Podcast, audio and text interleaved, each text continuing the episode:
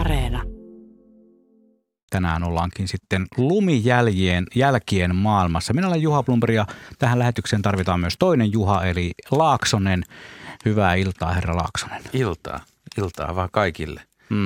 Ja voin sanoa, että voi tulla aika haastava tai vaikea lähetys. Kui?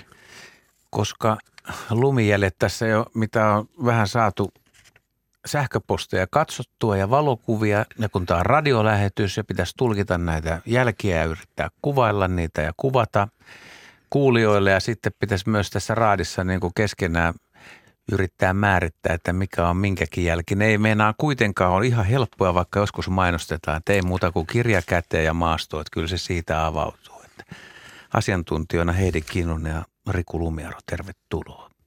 Kiitos. Oletko sä, Heidi, sitä mieltä, että lumijäljet on semmoinen aika helppo ryhmä kuitenkin? No ei ole helppo ryhmä. Ja ehkä just sen takia, että lumiolosuhteet vaikuttaa paljon, kuinka kauan ne jäljet on ollut siellä. Ja jos ne on vielä sitten kertaalleen sulaneet ja jäätyneet uudestaan, niin voi olla vaikea saada. Kuvat on aina vaikeita, siksi sä et voi seurata sitä koko jälkijonoa ja lopuksi katsoa, mitä toisessa päässä on. Tai sitten sieltä jälkijonon... Miten mä sanoisin, jossain kohtaa voi näkyä parempia jälkiä kuin toisaalla.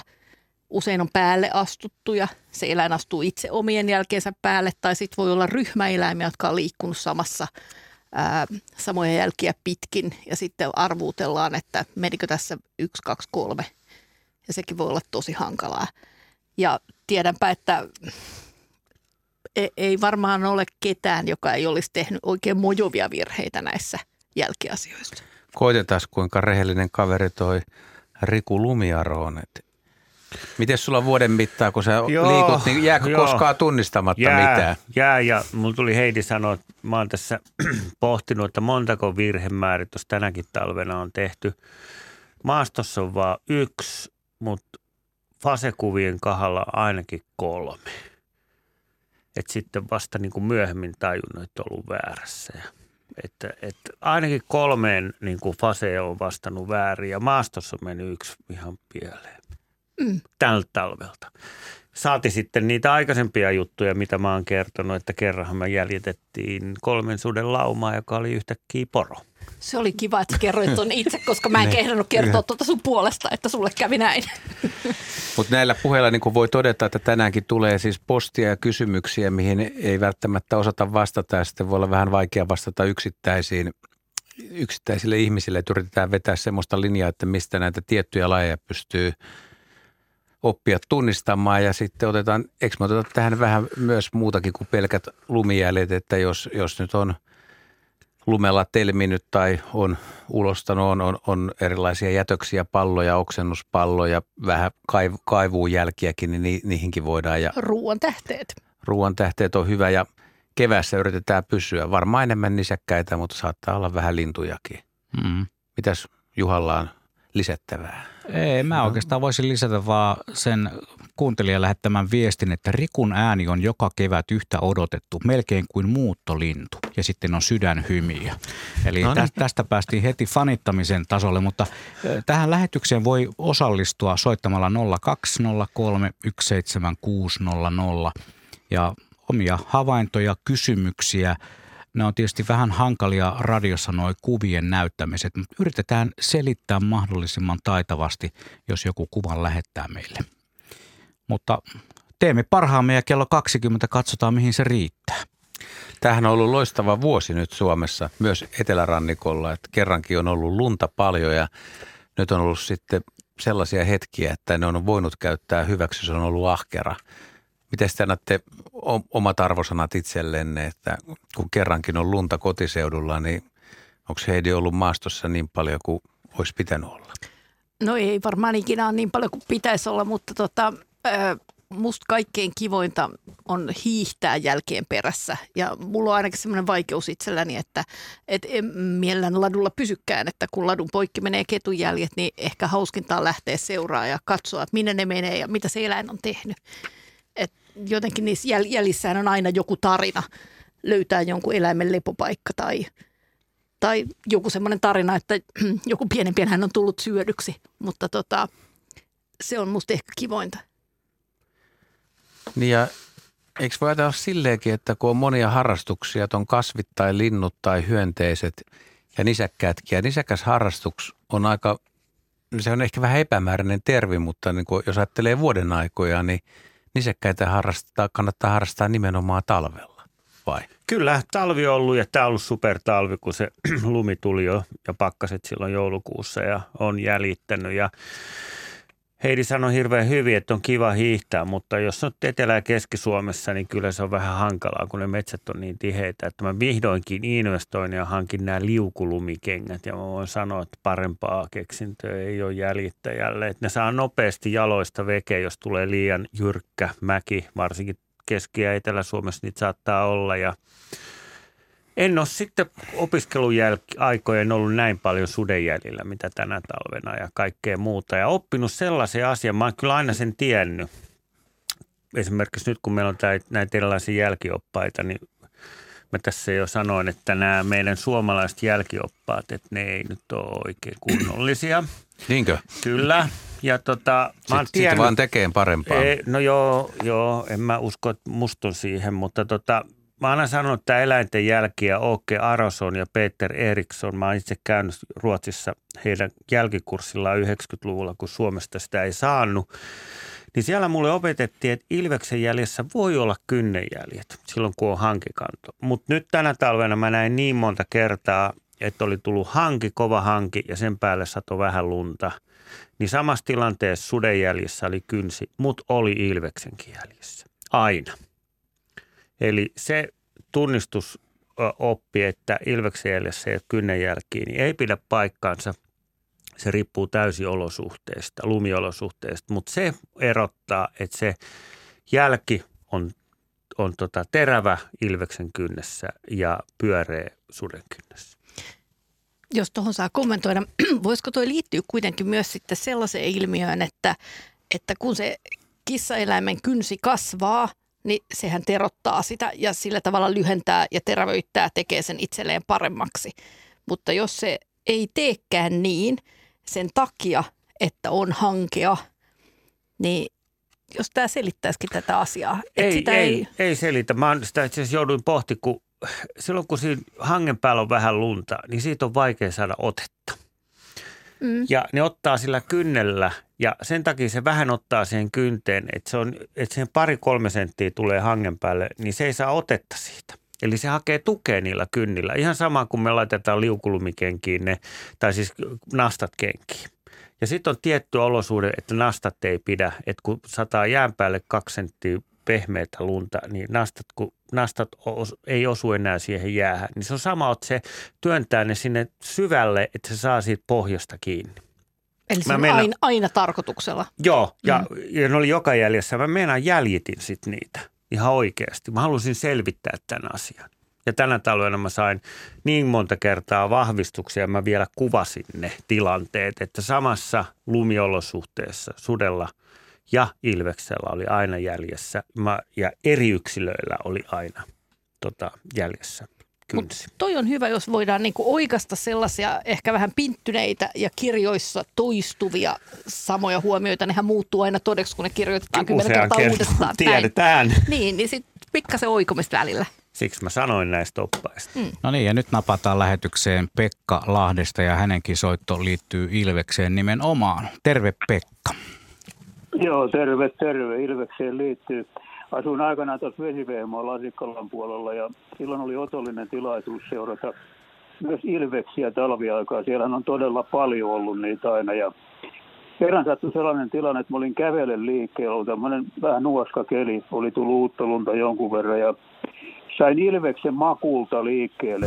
Se mun liikkuminen oli niin hiljasta, että se ei varmaan hoksannut. Meillä oli ehkä 15 metriä matkaa, kun se lähti kiven päältä, pomppasi eteenpäin ja mä rupesin jäljittämään sitä ja niissä jäljissä nimenomaan oli kynnenjäljet. Ihan selvästi oikein, mutta se johtui ehkä siitä, että se levitti tatsuja, kun se lähti pakolaukkaan ja oli uutta lunta. Ja se, mikä siinä on tietysti äkkiseltä, jos ei tiennyt mikä eläin on ja me en tiennyt tilannetta, niin nämä jäljet oli 18 senttiä pitkät, näiden tassujen jäljet. Mutta se johtui tietysti siitä, että se tassu, kun meni siihen pehmeeseen lupeen, niin se liukui jonkun verran. Ja sitten kun se pomppasi eteenpäin, niin se tavallaan aukesi, että se näytti tosi upealta ne jäljet. Ja se, mitä minä seurasin vuosien aikana Ilveksiä, niin kyllä ne kynnenjäljet oli todella usein siellä näkyvissä, että se on harhaluulo, että Ilveksellä ei ole kynsiä silloin, kun se liikkuu. Tämmöisiä. Kiitos Pekka. Tämä oli älyttömän hyvä tarina monellakin tavalla, että ensinnäkin mä tykkäsin siitä, että sä kerroit, missä se oli makuupaikalla, koska Ilves usein on jonkun kiven päällä, missä se katsoo. Et kun Ilveksen makuupaikan kun jäljittää, niin se on nimenomaan kiven päällä, että se saattaa nähdä, jos joku tulee sen jälkiä pitkin. Ja sitten tämä toinen asia, minkä sä hirveän hyvin kuvasit, on se, että kun se lähtee liikkeelle, niin se jäljen koko, jos siinä on pehmeitä lunta, niin se voi olla todella suuri. Et nyt kun mä olin Hankikannolla reilu viikko sitten tuolla Inkoossa jäljittämässä Ilvestä, niin ne oli tosi pieniä, ne oli 9 senttiä. Eli se jäljen kokoon vaikuttaa se lumiolosuhde todella, todella paljon.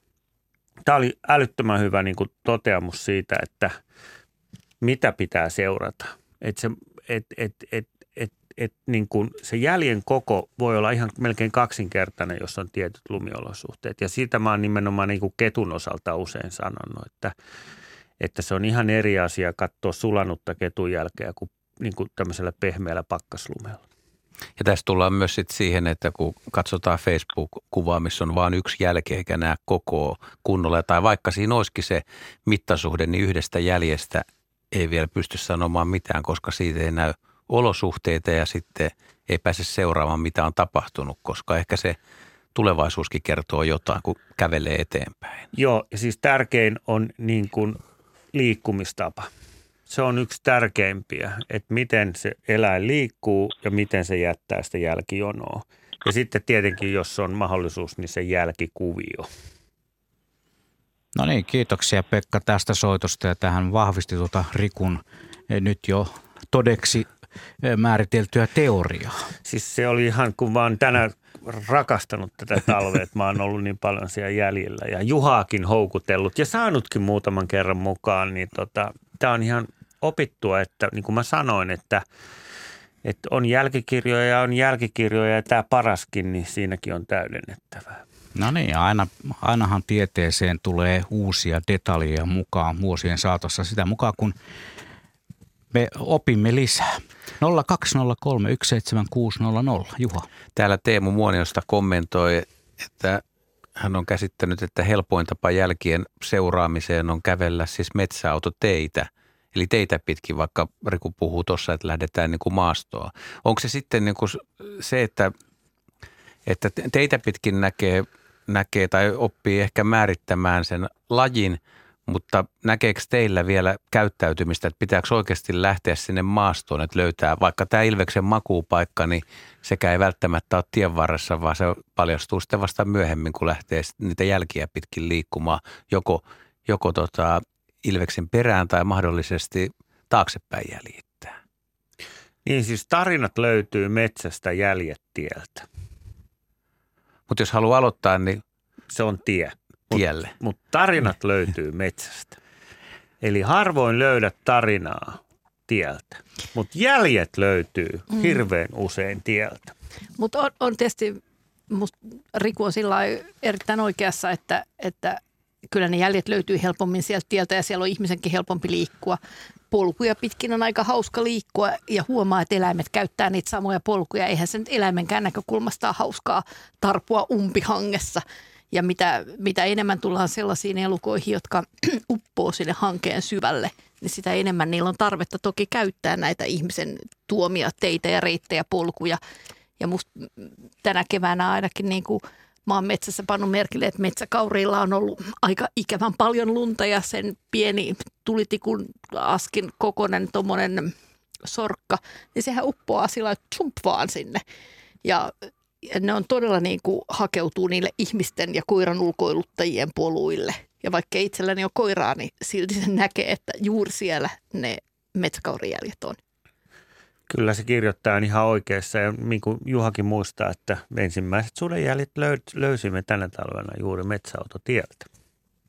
Täällä Kaija arvelee tai haluaa kysyä raadilta, siis koko ryhmältä, että että mitkä lienevät Suomen tunnetuimmat nisäkkäänielet, ei siis ihmisen, että mitkä ihmiset tuntee mahdollisesti parhaiten. Mitäs veikkaat? No olisiko karhu, eikä semmoinen. Mutta niitä näkee aika harvoa. Niin näkeekin harvoin, mutta tuntee. Reagoi heti. Niin. Mm. Näin voisi kuvitella. Tai se tuli eka mieleen, mutta... Mä ajattelin, että monissa kirjoissa on se ketun helminauha jotenkin, vaikka ei tunti sitä ketun jäljeksi, mutta ihmiset ajattelee, että helminauha, että joo, tää on kettu tai...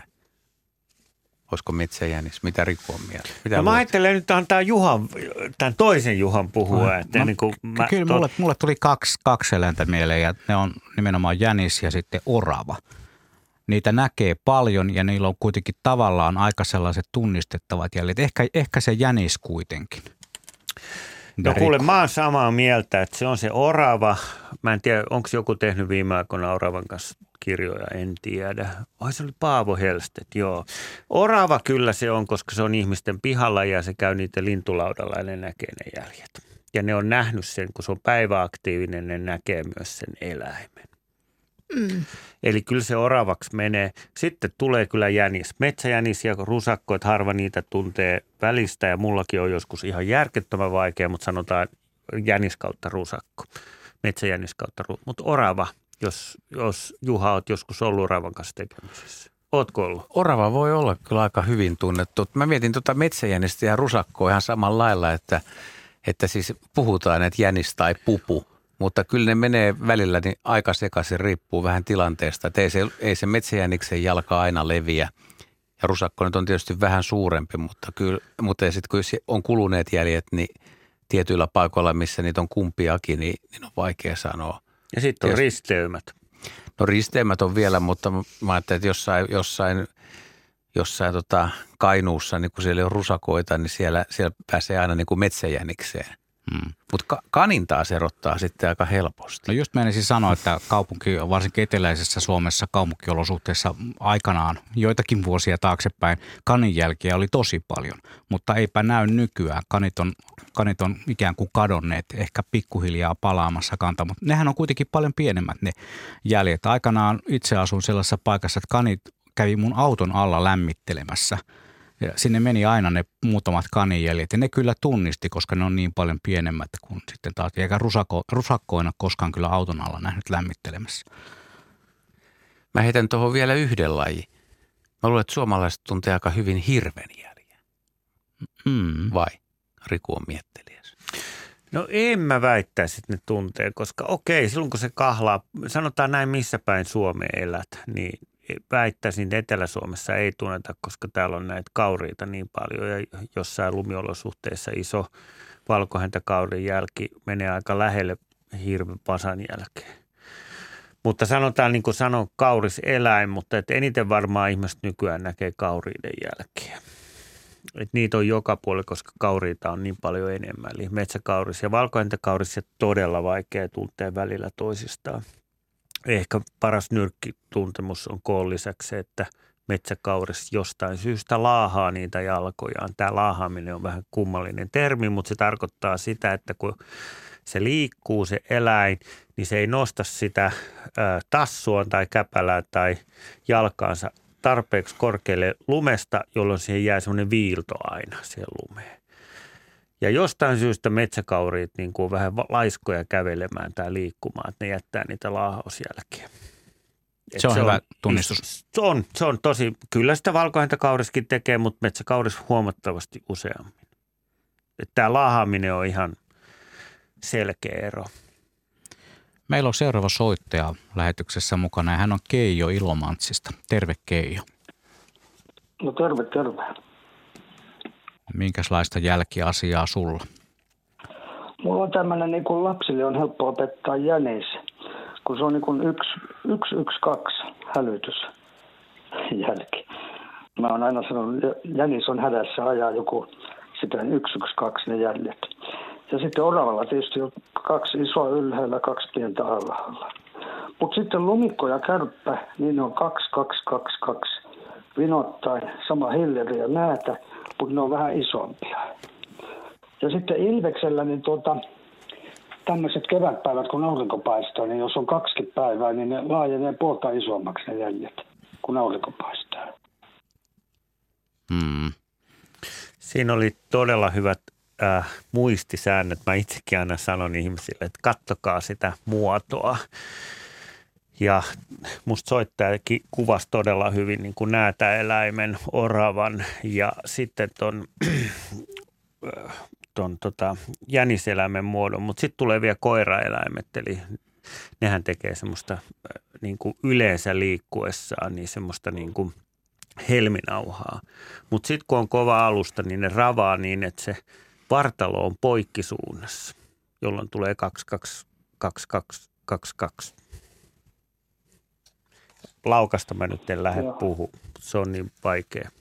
Miten Keijo, onko teillä paljon hillereitä siellä näkynyt tai jälkiä? No vai on hilleri, mutta niitä on todella vaikea näitä eläimistä, kun ne on kaikki samantyylisiä, mutta on hilleri nähtykin. Ja sitten tänä talvena on täällä Ilomantsissa niin pitkän vuosikymmenien jälkeen niin riekkoja useita. Minäkin olen jo kolme nähnyt niitä. Se on mukavaa. Että ne on lisääntynyt todella kivasti täällä, onneksi. Mä olen kova luonnonsuojelija, niin tyytyväinen. Tässä ihan pihamaassakin 2 oli 1 päivä. Joo, hillereistäkin just kyselen uteliaana, kun ne on kuitenkin vähentyneet, niin on kiva kuulla, että näkyy jälkiä. Joo, se on kaunis elukka, todella kaunis. Se on hieno. Ja saukko on myöskin, mutta sillä on isommat jäljet, mutta niitäkin on täällä ihan tässä kilometrin päässä, missä mä asun. Niin, siellä on hyvät vedet sitten. On, joo, ne on puhtaat vedet ja sitten niin mukava, kun niin lajitunsaus on niin paljon, että kuvasin tuossa just kärppää 1 päivä, niin sain todella hyvät kuvat. Todella vikkelä. Se on vaikea kuvata. On se kaunis elukka. Mm. Hienoa, kiitoksia Keijo. Tämä 112 varmaan jäi monelle mieleen. Kannattaa miettiä, kun niitä jälkiä siellä luonnossa katselee. Tuo huomio siitä, että kun se lumijälki lämpenee tai siis aurinko lämmittää tai muuten vaan se säätila lämmittää, niin sehän muuttuu. Se pienen kauriin jälki saattaa kohta ollakin hirvinjäljen kaltainen. Tunnistatko, Riku, auringossa levinneen kauriin jäljen ja tuoreen hirvenjäljen toisistaan? Joo, kyllä. Kun se hirvi on niin painava, niin se uppoo sen hangen läpi. Hmm. Siinä on yksi semmoinen hyvä esimerkki. Aina miettii sitä painoa, että se kaurissa saattaa mennä hankikannolla. Mutta nythän itse asiassa, nyt on Ilomantsissa semmoinen keli, että se hirvi saattaa varsinkin näin nyt, kun on plussaa, mennä läpi siitä hangesta ja sudelle se kantaa se hanki. Nyt, että kun mä olin viikko sitten, oli täydellinen hankikanto sudelle, niin se susi vaan lentää sitä hankea pitkin ja se hirvi tippuu vatsaa myötä. Ja nyt kun Ilomantsissa on tosi paljon lunta, mä saan just tuttu kertoa, että oli tänään itse asiassa palaveri kertoa, että siellä on tosi paljon lunta Kainuussa ja Pohjois-Karjalassa, niin se on helppo, kun se hirvi ei pääse mihinkään. Kauris sentään, kun siinä on se hangen pinnalla se kanto, niin se kauris saattaa esimerkiksi metsäkauris, kun se on niin kevyt 20 kiloa, niin se saattaa niin kuin mennä myöskin sitä kantaa hankeen pitkin. Mutta sitten on nämä ihan supereläimet, eli näitä eläimistä ahma, jota hanki kantaa nyt ihan kuin super isoin niin kuin tassu verrattuna ruumiin painoon, niin sehän menee kuin lentäen. Sillä on omat liukulumi. Kyllä, paremmat on. Ja sitten kun ne menee niitä jyrkkiä mäkiä ylös, niin sä vaan kateellisena tuskastelet, että tonne on pakko mennä ja se on vaan mennyt vauhilla. No mikä on, niin kun, jos päättäisi aloittaa nisäkkäiden jälkiharrastuksen, niin mikä on ihan optimaalinen keli? Onko se silloin alkutalvesta syksyn ensimmäiset ohut lumisade jo, vai milloin niin kuin lumessa näkyy jälki parhaimmillaan niin, että se säilyy myös, että se olisi oikeassa koossa, koska tämä koko on nyt tullut tässä pikkasen jopa rasittavaksi tekijäksi, kun joskus on opettanut ihmisille lintuja, niin sehän on yleensä ensimmäinen, minkä ihmisille sanoo, että katso koko, opettele varpunen, varis ja vaikka mustarastaset. Kun tiedät, minkä kokoisia sä näet maastossa linnun, niin sä osaat vähän yhdistää sitä kokoa. Mutta nyt me ollaan jo tässä niin kuin vähän murrettu tätä myyttiä, että tämä kokokin kevätauringossa muuttuu. Että se jäljen koko ei olekaan niin helppo kuitenkaan. Ei. Onko helpompi sitten niin kuin se jälkien etäisyys toisesta? Sehän ei muutu niin paljon. Ei, se on hyvä juuri. Se mun pitää sanoa, että paras on se marras-joulukuun ensi lumi, kun se on vielä semmoista pehmeetä, että se jälki on kaunis, puhdas, sen päälle ei tipu hangesta lunta. Niin sä näet sen jäljen ja sit sä voit alkaa niin kuin jälkikirjasta, alkaa pohtia, että minkä näköinen, montako varvasta, onko ne symmetrisiä. Että sä pääset niin kuin pikkuhiljaa. Sit sä alat niin kuin miettiä tätä, niin kuin tää Pekka kertoi, 112. Ja alat niin kuin hahmottaa, että se on se paras tapa. Ja sitten kun me mennään näihin niin kuin pidemmälle, niin se on sitten jo sitä vaativampaa. Mutta sullakin on, kun me ollaan oltu retkillä mukana, niin ei siinä kauaa kestä, kun sä kaivat mittanauhan taskusta. Kyllä. Mitä? Mä teen sitä aina, koska niin kuin minä kerroin, mokailen koko ajan. Niin, ja joka kerta oppii tietysti. Joo, että toi on musta ihan mittanauhaan paikallaan ja huomata se ihan niin kuin... Se ensimmäinen soittaja Lahdesta sanoi, että Ilveksen jälki oli 18 senttiä pitkä. Pekka, joo. Niin, ja kun kirjat sanoo, että eihän se nyt semmoinen ole. Kyllä. Niin sit sitä voi oppia, jos siitä varmistuu ja vahvistuu se ajatus siitä, että se on Ilves, niin samalla oppii jotain niistä keliolosuhteista. Että ehkä se mittanauhan pitäminen mulla on aina taskussa, ja niin kuin Juha sanoi, se on sitten kun vähänkin epävarma, niin mä vedän sen. Ja ei tarvitse olla epävarma, koska mä mittaan niitä sen takia, että mä haluan ymmärtää eri lumiolosuhteilla, minkälaisia ne koko. Niin kuin mä sanoin, että mä mittasin nyt viime keikalla sen Ilveksi, niin se oli 9 senttiä, se oli tosi pieni. Että jos mä en olisi niinku tajunnut, että se on Ilves, ja niinku, niin mä en olisi voinut uskoa, että se on Ilves, koska se oli niin pieni siinä kovalla hangella se jälki. Miten otatko, kun otat sen mittanauhan, niin otat sen nyt samalla sen mittanauhan siihen kuvaan, kun sä otat sen todennäköisesti joka kerta sen kuvan myös talteen? Mä en välttämättä aina silloin, kun on liukulumia kengillä muilla, niin se kamera et voi pitää kaulas, kun se tulee vähänkin kovempi, niin se iskee sua leukaa. Mm. Ja varsinkin, jos sä kaadut, aika usein pahoissa paikoissa kaatuu, niin se on täynnä lunta. Eli se on repussa. Eli sitten kun ne jäljet on vaan sellaisia, että niitä täytyy, niin sitten mä kuvaan. Mutta eniten mä mittaan. Ja mä mittaan sen jäljen koon, mutta ennen kaikkea mä mittaan sen askelvälin. Ja askelväli ei ole se niin kuin jäljensä ne vierekkäiset, vaan se, että missä se sama käpälä tai sorkka on osunut uudestaan maahan. Ja tämä on vaikea ymmärtää siitä jälkikuviosta, että sun täytyy tietää silloin, että ravaako, laukkaako vai juokseeko se eläin. Ja se määrittää sen, että minkälainen silloin askelväli. Ja se askelväli on hyvä mitata, koska se aina kertoo, että minkälaisesta eläimestä on kysymys. Joo, ja se askelvälihän on aika kätevä silloin, kun niinku mitataan jotain pieniä jyrsijöitä. Joo, myös. Kyllä. Et silloin näkee, että miten ison loikan se on tehnyt suhteessa siihen tassujen väliin esimerkiksi. Ja pääsee niinku juoneen siitä, että hiiret on kovia loikkaamaan. Niin, ja nimenomaan hiiret on kovia, niin, ja myyrät ei. Niin. Vaikka ne on aika samankokoisia. Joo. Kyllä. Joo. Hiirellä on selvästi semmoista vietäret siellä.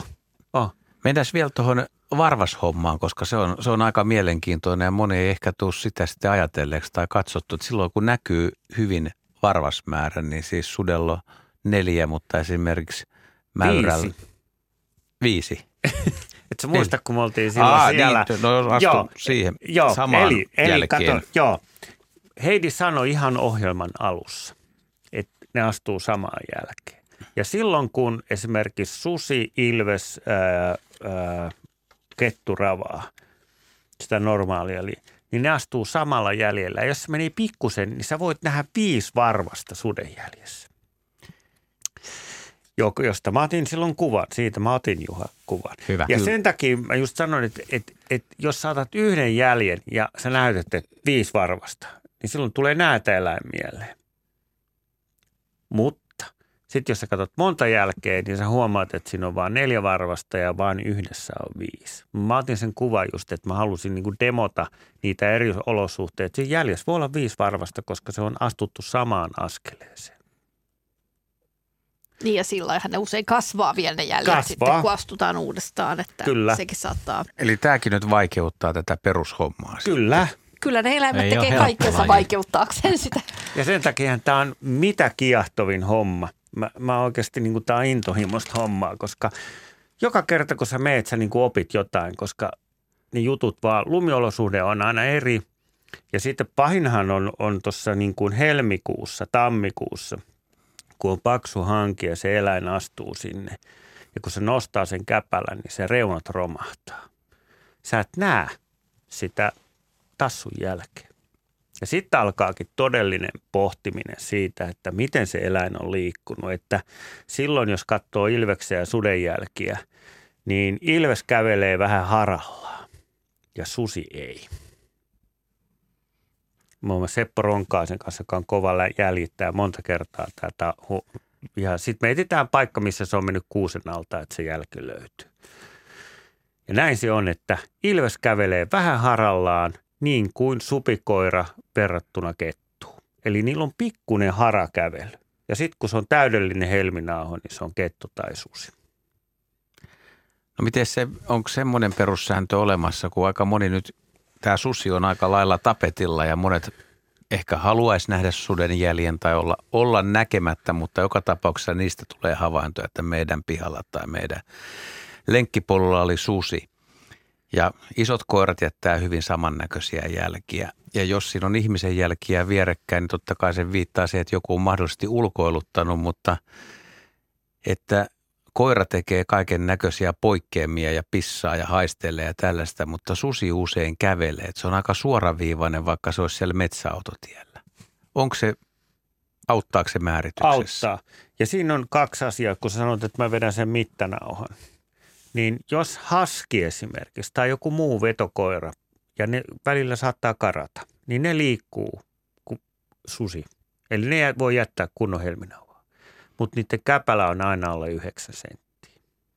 Ja silloin kun sä vedät sen mittanauhan ja mittaat sen, niin se on varma tuntomerkki. Koiralla on myös se, että sehän ei tee sitä, että se liikkuu vähän niin, että se jättää niin kuin, se yleensä jättää 1, 2, 2, 1. Tai jotain siihen variaatiota.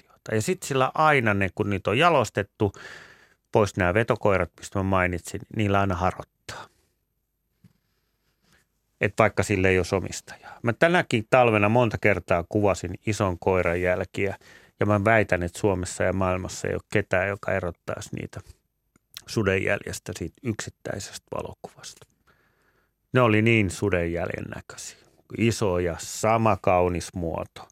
Mutta tietenkin, kun näki sen kulkutavan ja paikan, niin tiesi, että iso koira on kyseessä. Mutta esimerkiksi nyt, kun Laajalahdella oli viime keväänä susi ja nythän oli pääkaupunkiseudulla susi, niin sähän voit löytää sudenjälkiä täältä Helsingistäkin keskellä talvea. Vaihdetaan vähän eläimiä sudesta pienempään malliin, vai mitä Ari Lemiltä soittaa hän? Terve. Terve, terve ja hyvää iltaa. Täällä mustarastaat laulelee täällä ulkona. No niin, kevät puuhia. Tuossa ulkohommia tein ja kuulin sattumalta. Teillä oli ilveksistä juttua ja tässä on tässä Kaakkois-Suomessa Lemillä, niin tässä on aika runsas ilveskanta, että minäkin olen tässä koko talven niitä seurannut niitä jälkiä ja tässä on niinku tässä ihan minun mailla ja pihapiirissä on niinku 2 vakioilvestä. Toiset ossun jälki on leveys 9 senttiä ja toinen on 7,5 senttiä ja tässä sattui sellainen hauska ilvesjuttu. Se oli joulun alusviikolla tiistai-iltana ja se oli 6:30 illalla. Menin otsavalon kanssa tuonne Pupujussille viemään ruokintapaikalle kauraa ja pakkasta oli sellainen 7-18 astetta ja tyyni ilta ja oli hiukan satanut sellaista pakkaslunta siinä, että näkyi just Pupujussin jäljet, ne oli lähtenyt siitä ruokintapaikalta ja ajattelin, ne on lähtenyt minua varmaan pakoon, kun menin siihen hiljakseen. Ja sitten laitoin kaurat siihen kaukaloon, käännyin lähtemään pois, niin siinä metsän puolella kuusikossa, ojan toisella puolella minusta noin 10 metriä, niin kiilusilmät ihan paikallaan. Kiilusilmät. Tuli mieleen, että siellä on huuhkaja kyttäämässä jäniksiä. Sitten ajattelin, mitä varten huuhkaja on maassa. niin katson tarkemmin, niin ilves istuu siinä kuusen juurella ja ei liiku mihinkään. Oltiin siinä kasvotusten arviolta 2-3 minuuttia, se oli ihan paikallaan. Niin se oli kyttämässä nähtävästi niitä jäniksiä ja se tuli niinku häirityksi, kun minä tulin siihen, niin varmaan sitä risose. Ja sitten ajattelin, että kyllähän sinä lähet siitä, hyppäsi oja yli, niin sellainen 5-6 metriä, niin sitten se vasta lähti laiskasti pakoon. Että aika hyvin piti pokkaa ilveksellä. Olipa hieno tarina ja näin olen monen muunkin kuullut kertovan. Itse en ole päässyt näkemään, mutta että nimenomaan näille kauriiden ja jänisten ruokapaikoille. Ja ne saattaa mennä jopa sen ruokinta-automaatin päälle. Sitten kun se kauris tulee sinne, työntää sen pään, niin se tipahtaa siihen selkään. Tämmöisiä riistakamerakuviohan on. Joo. Hyvä kyttäilijä se on tuo. Kyllä. Se on ihan kuin kissa. Se on nimenomaan. Ja hirveän hyvin kuvasit sen käyttäytymisen, että jos sä ajattelet, että sitä ei ole nähty, niin se ajattelee, että toi tyyppi nyt menee tuosta ohi vaan. Joo, se oli vielä vähän rinteessä ylempänä, isot kuusikon juurella se istui. Siinä ei ollut lunta kuin muutama sentti silloin ennen joulua, niin kävin seuraavana aamuna vielä katsomassa. Se oli istunut siinä kauan, kun sen takamuksen alta oli sulanut se vähän lumikkiä siinä sammalle. Näin ne tekee usein, että ne on pitkään kytiksessä. Eli se on tullut siihen niinku ottelemaan, milloin jänikset tulee siihen. Kyllä, ja ne voi olla hyvinkin pitkään. Sä kuvasit sen toisen hyvän puolen, mitä ei ole vielä kuvattu, että kun eläimet menee makupaikkoihin tai ne on väijyksissä, niin se lumi sulaa sinne alle. Sitten tulee semmoinen hyvin tasainen. Mm. Joo, kyllä. Hieno tarina, Ari, tosiaan. Aika harvinainen, että sanoisi tuollainen kokemus päästä näkemään ilves noinkin läheltä ja noinkin rauhallinen otus. Täällä varmasti ollaan vähän kateellisena täällä studion päässä. Kyllä. Kiitokset, Ari. Sitten toinen kiitapassa. Pari vuotta syksyllä, niin meillä on maakellari tuossa pihapiirin lähellä naveta takanta. Ja minä silloin ei ollut lunta, se oli lokakuun, marraskuun paikkeilla, niin iltasilla se oli ihan valoisaa aikaa 4:30 maissa joskus. Menin peruinoita hakemaan kellarista, niin navetan nurkatakanta tuli kellarista päin iso ilves. Ja minä tulin toiselta puolta nurkkaan. Ei ole kuin 4-5 metriä väliä, niin se vähän höllömistyi ja lähti hitaasti vaan pakoon, eikä juossut kuin 10 metriä, kun jäi istumaan. Ja minä vähän se hakkasin kintaita yhteen, läksin sitä kohti, niin sitten se hyppäsi siihen kiviä ja päälle taas muutaman metriä taas jäi istumaan. Että ne on aika rohkeita tässä meillä päin. Hmm. Joo, ne tottuu kyllä ihmisiin, että niitä jopa on välillä kaupunkialueillakin, että käy sieltä ihmisten omakotitaloalueiden pihasta nappaamassa sen pihajänneksi. Joo. Ilves on niinku kissa, se ajattelee järkevästi tälleen, että mitä enemmän makoilee, niin sitä vähemmän kuluttaa energiaa. Juuri näin. Kiitoksia, Ari, tosiaan tästä soitosta ja hienosta tarinasta. Hienoja kohtaamisia ilvesten kanssa. Palaisin tähän ensimmäiseen tarinaan, mikä nyt oli nähty. Mutta jos sitä ei olisi nähty ja te olisitte jäljittämässä, te näette ne jäljet, niin kuinka hyvin sä pystyt, esimerkiksi Riku, kun menee tuommoiseen paikkaan, että jos sieltä löytyy istuma- tai makuupaikkaa, mahdollisesti hyppyjälkiä tällainen, niin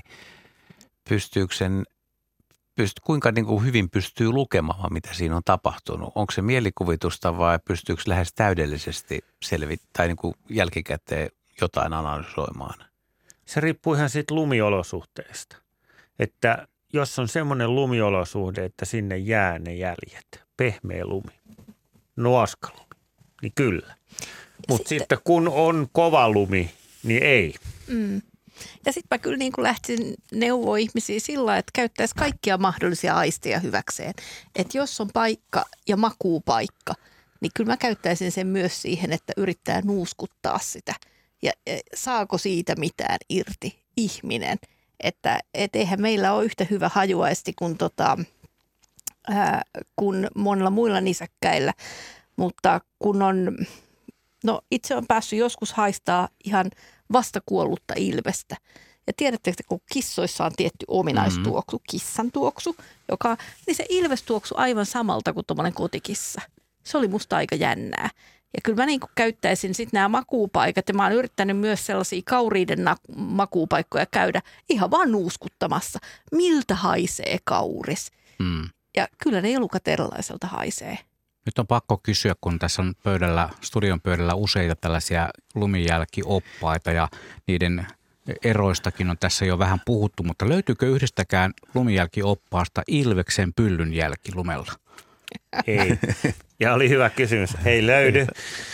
Eikä löydy muidenkaan, että niinku, tässä on täydentävä. Mutta seuraava kysymys. Mä haluankin kysyä, kun on täällä muitakin aktiivisia, niin mitkä suomalaisista nisäkkäistä puuttuu kaikista lumikirjoista? Mainit, niitä on 3. Ja ne on isoja. Kani. Kani on 1. Puuttuuko halli? Ei, no halli, joo. Siitäkin jäljet jää. On, jää. Mulla on itse asiassa jää semmoiset tämmöiset, niin. Mutta se ei ole halli kuitenkaan. Sä et ajatellut sitä, okei. Okay. No sakaali ei yritetty laittaa. Se on toinen, se on juuri sakaali. No niin. Ja 3. Se on joku Visentti. Se on se muffloni. Ja nyt kun meillä on tullut isokauris, niin meidän jälkioppaissa ei ole myöskään saksanhirven jälkiä. Ja kyllä tuo Visenttikin varmaan meille pian tulee niin, että... Mä en usko, se on vähän vaikeampi, kun siinä on ne leviämisesteet, mutta nythän joulukuussa tuli meidän, tai jos tuli itse asiassa marraskuun puolella, 9. saksanhirvin havainto. Ja tämä oli Karjalohjalla tämä. Mm. Miten se sakaali? Löytyykö se siitä sen lumijälkiä niin keneltäkään? Ei oppaista, mutta ei löydy. Ja näissä riittää haastetta näissä perinteisissäkin jo. Mutta nämä on sellaisia, mitä mä aina pohdin. Ja kato, kun mä aina tässä pohdin, mä jo itse asiassa, kun mä oon kerran ollut koirasuden jäljellä 94 perhossa, niin mä aina pohdin, että voisiko tämä nyt olla sakaalin jälki, kun mä täällä Etelä-Suomessa näitä jäljitän. Mutta kun mä en voi kysyä keneltäkään. Nyt pitäisi virolaisten kollegojen kyllä. Kuvata ahkerasti. Kyllä, ja tehdä mittauksia. Tai meidän lähteä sinne tutkimusmatkalle. Aivan, retki Viroon. Siinähän olisi ekskursion paikka. Mä palaisin vielä tähän Heidin juttuun tästä esimerkiksi makuupaikasta ja tuoksusta. Ja sain siitä aika hyvin kiinni, koska tuossa alkutalvesta olin Seurasaaressa retkellä ja sitten siinä on 2 metsäkaurista niin kuin kurkki kuusten takaa ja niiden jälki oli tietysti siinä. Ja nykyään niitä on kaupungista, se ei ole mitenkään ihmeellistä ja ne jäljet on aika helppo tunnistaa. Mutta oli paljon lunta ja sitten mä lähdin kävelemään, ne sitten hiljalleen siitä niin kuin eteni ja kävelin semmoiselle korkealle kallioharjanteelle. Tai niin korkealle kuin Seurasaaressa nyt sattuu olemaan, mutta sieltä löytyi niiden makuupaikat ja siinä nyt mentiin niin kuin selkeästi just tähän toiseen asteeseen, että ensimmäinen on se, että jälkiä sä tunnet sen jäljen ja ne voi oppia, vaikka ne on vaikeita, mutta paljon mielenkiintoisempaa on todellakin nähdä, että miten ne eläimet on siellä puuhaillut. Ja se on ehkä se syy, tai se, että se harrastus kehittyisi siihen suuntaan, että pääsee näkemään ja tulkitsemaan ja siinä voi käyttää vähän mielikuvitusta, mutta myös paljon tulee ihan suoria dokumentteja, mitä ne on tehnyt. Niin, kyllä, niin kuin mä sanoin, jäljet löytyy tieltä ja tarinat metsästä. Et minkälaisen paikan ne valitsee, että onko toinen vähän suojaisemmassa, toinen avoimemmassa. Ja sitten voi mennä vaikka itse melkein köllöttelemään ja katsomaan, että mitä just siitä, jos sä makaat siinä, just jos löytyisi tämmöinen ilveksen kivi, missä ilves on ollut, niin kyllä siihen varmaan kannattaisi kammeta itse katsomaan. Tosin sen jälkeen ilves ei ehkä mielellään tuu siihen, kun sun haju tarttuu. Et onko siitä haittaa? Ei se tuu siihen samaan paikkaan heti uudestaan, että ei siitä ole mitään haittaa. Oletko sä mennyt noiden eläinten makuun? On, varsinkin niin kuin kyllä. Suden makuupaikoille menee aina katsoa, että kerrankin muistan Patvinsuon läpi susilaumaa jäljitettiin ja sitten se nousi semmoisen korkean mäen päälle. Ja Siellä ne katteli, kun me tultiin. Ja otti käpälät alle ja siinä ne oli sitten siinä. Ja menin kattoon ihan, että ai noin ne kattoi meitä. Joo, ja sitten samalla ei tämmöiset kuuset, joiden alle jonnekin metsäkauriittia, että se makoilee päivällä. Niin nehän on usein semmoisia suorastaan telttamaisia kyllä, ne kuuset. Näin on, juuri näin. Niin, nehän on mitä hauskimpia paikkoja. On, ja sä voit kävellä ihan vierestä täällä pääkaupunkiseudulla, eikä ne lähde karkuun, että sä et huomaa niitä. Niin, kyllä eläimet katselee meitä paljon enemmän kuin me niitä todennäköisesti. Kyllä.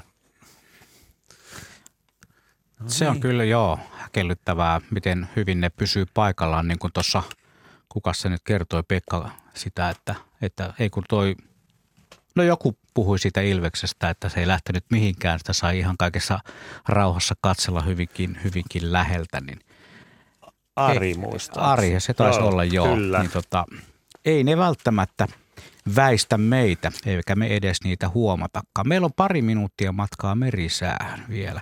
Nyt tähän kohtaan ei varmaan soittajaa oteta, mutta muistutetaan tuosta numerosta 0203 17600. Aihe tuntuu olevan siinä mielessä vähän ehkä haasteellisempi, mutta näitä tarinoita, erittäin hienoja tarinoita olemme jo kuulleet jäljistä ja sitten siitä lopputulemasta, että on se kohdekin saatu näkyviin. Tarinoita odotamme. Me jatkamme tuossa merisään jälkeen vielä 19 saakka ja sitten uutisten ja urheiluradion jälkeen vielä toinen tunteroinen 55 minuuttia, jossa ollaan oikein tarkkoja kello 20 saakka lumijälkien maailmassa. Voisin tuossa minuutissa selvittää, kysyä yhden myytin, pitääkö se paikkansa, miten näistä kirjoista löytyy, miten ihmisiä neuvotaan. Hiirenjäljestä jää hännästä aina jälki, myyrän jälki vaan sattuu tapailemaan lunta. Pitääkö paikkansa vai ei? Kyllä pääsääntöisesti. Ei, niin. Joo, pääsääntöisesti. Mutta rotta.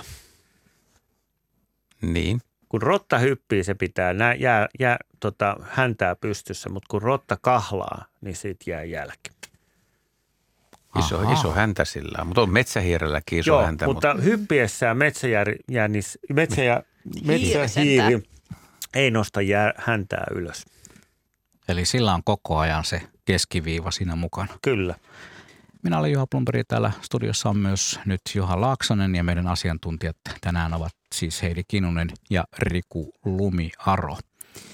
Jatketaan tematiikalla vai mitä, Juha? Näin jatketaan ja merisäänkin aikana oli aikamoinen keskustelu tässä käynnissä ja pohdittiin sitä, että vaikka ollaan kannustettu ihmisiä lumijäljille, niin ei olla huomattu sanoa sitä, että tämä retkihän alkaa usein kotiovelta ja kaupungeissa ja pihoilla ja varsinkin jos ruokkii vaikka lintuja, niin siellä on hyvin eri lajisto kuin sitten metsissä, että siinä suhteessa niin kuin kaikilla on mahdollisuus.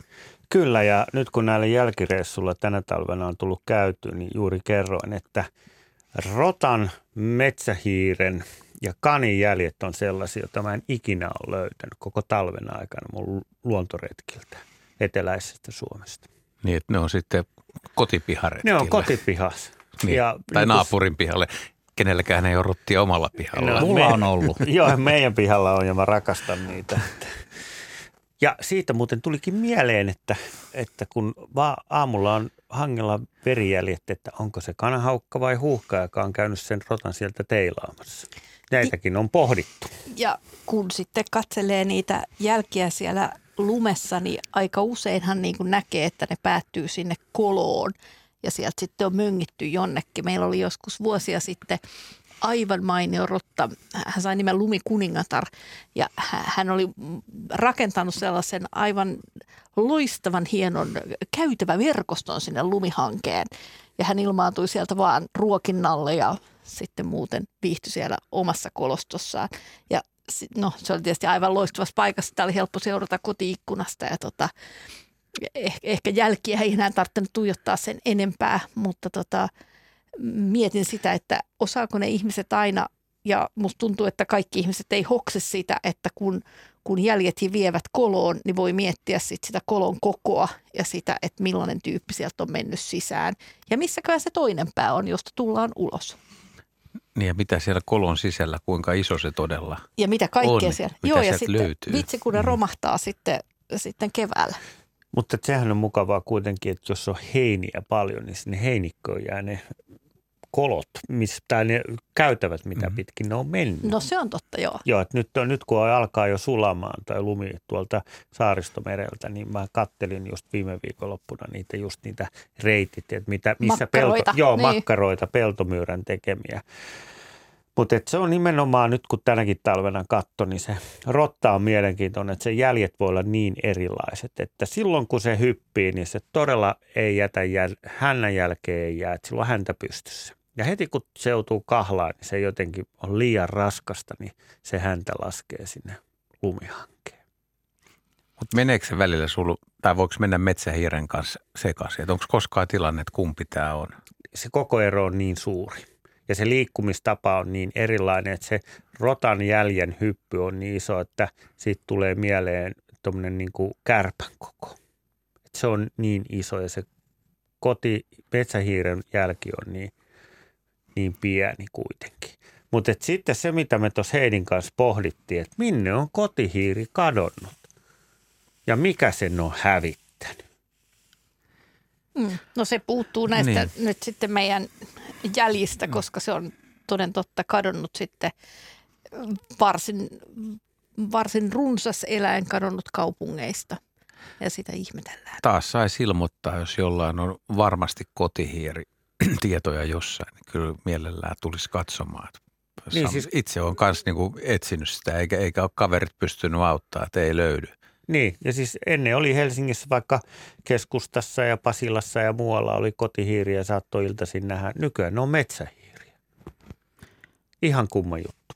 Ensimmäisen tunnin aikana tosiaan käytiin aika monta lajia tuli jo käytyä läpi ja todettua, että lumijälkien tunnistaminen ja etsiminen on aika hankalaa, mutta hauskaa puuhaa ja siinä sitten kehittyy, kun vaan ottaa kirjan käteen ja tai pyytää hyvää kaveria mukaan, joka tuntee vähän paremmin. Mutta ettei tämä menisi ihan sellaiseksi yleisharrastukseksi, niin ei näitä lumijälkiä niin pelkästään harrastuksen takia seurata, vaan näissähän on ihan tämmöinen tutkimusaspektikin. Eikö niin, riistakolmiot, mitkä perustuu lumijälkilaskentoihin? Joo, no riistakeskukset organisoi sitä, että metsästäjät ja muut vapaaehtoiset käy laskemassa niin kutsuttuja riistakolmioita, jotka on muistaakseni, onko se nyt 6 kilometriä, kun se sivu on aina. Ja sitten nämä vakioreitit kuljetaan.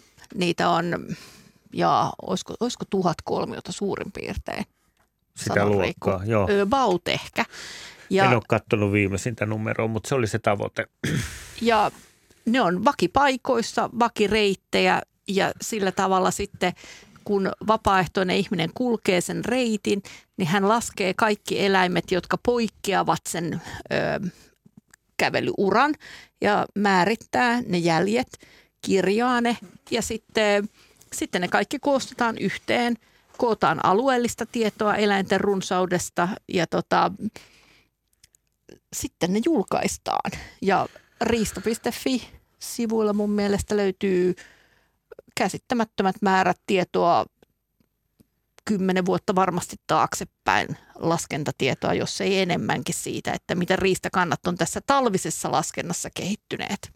Ja ne on nimenomaan tämän riistakan monien lajien osalta se niin kuin arviointimenetelmä, että esimerkiksi nyt kun ilmastonmuutos on jo vaikuttanut sen, että metsäjänis, siis tämä valkoinen jänis, niin se kantahan on 80-luvulta tippunut puoleen.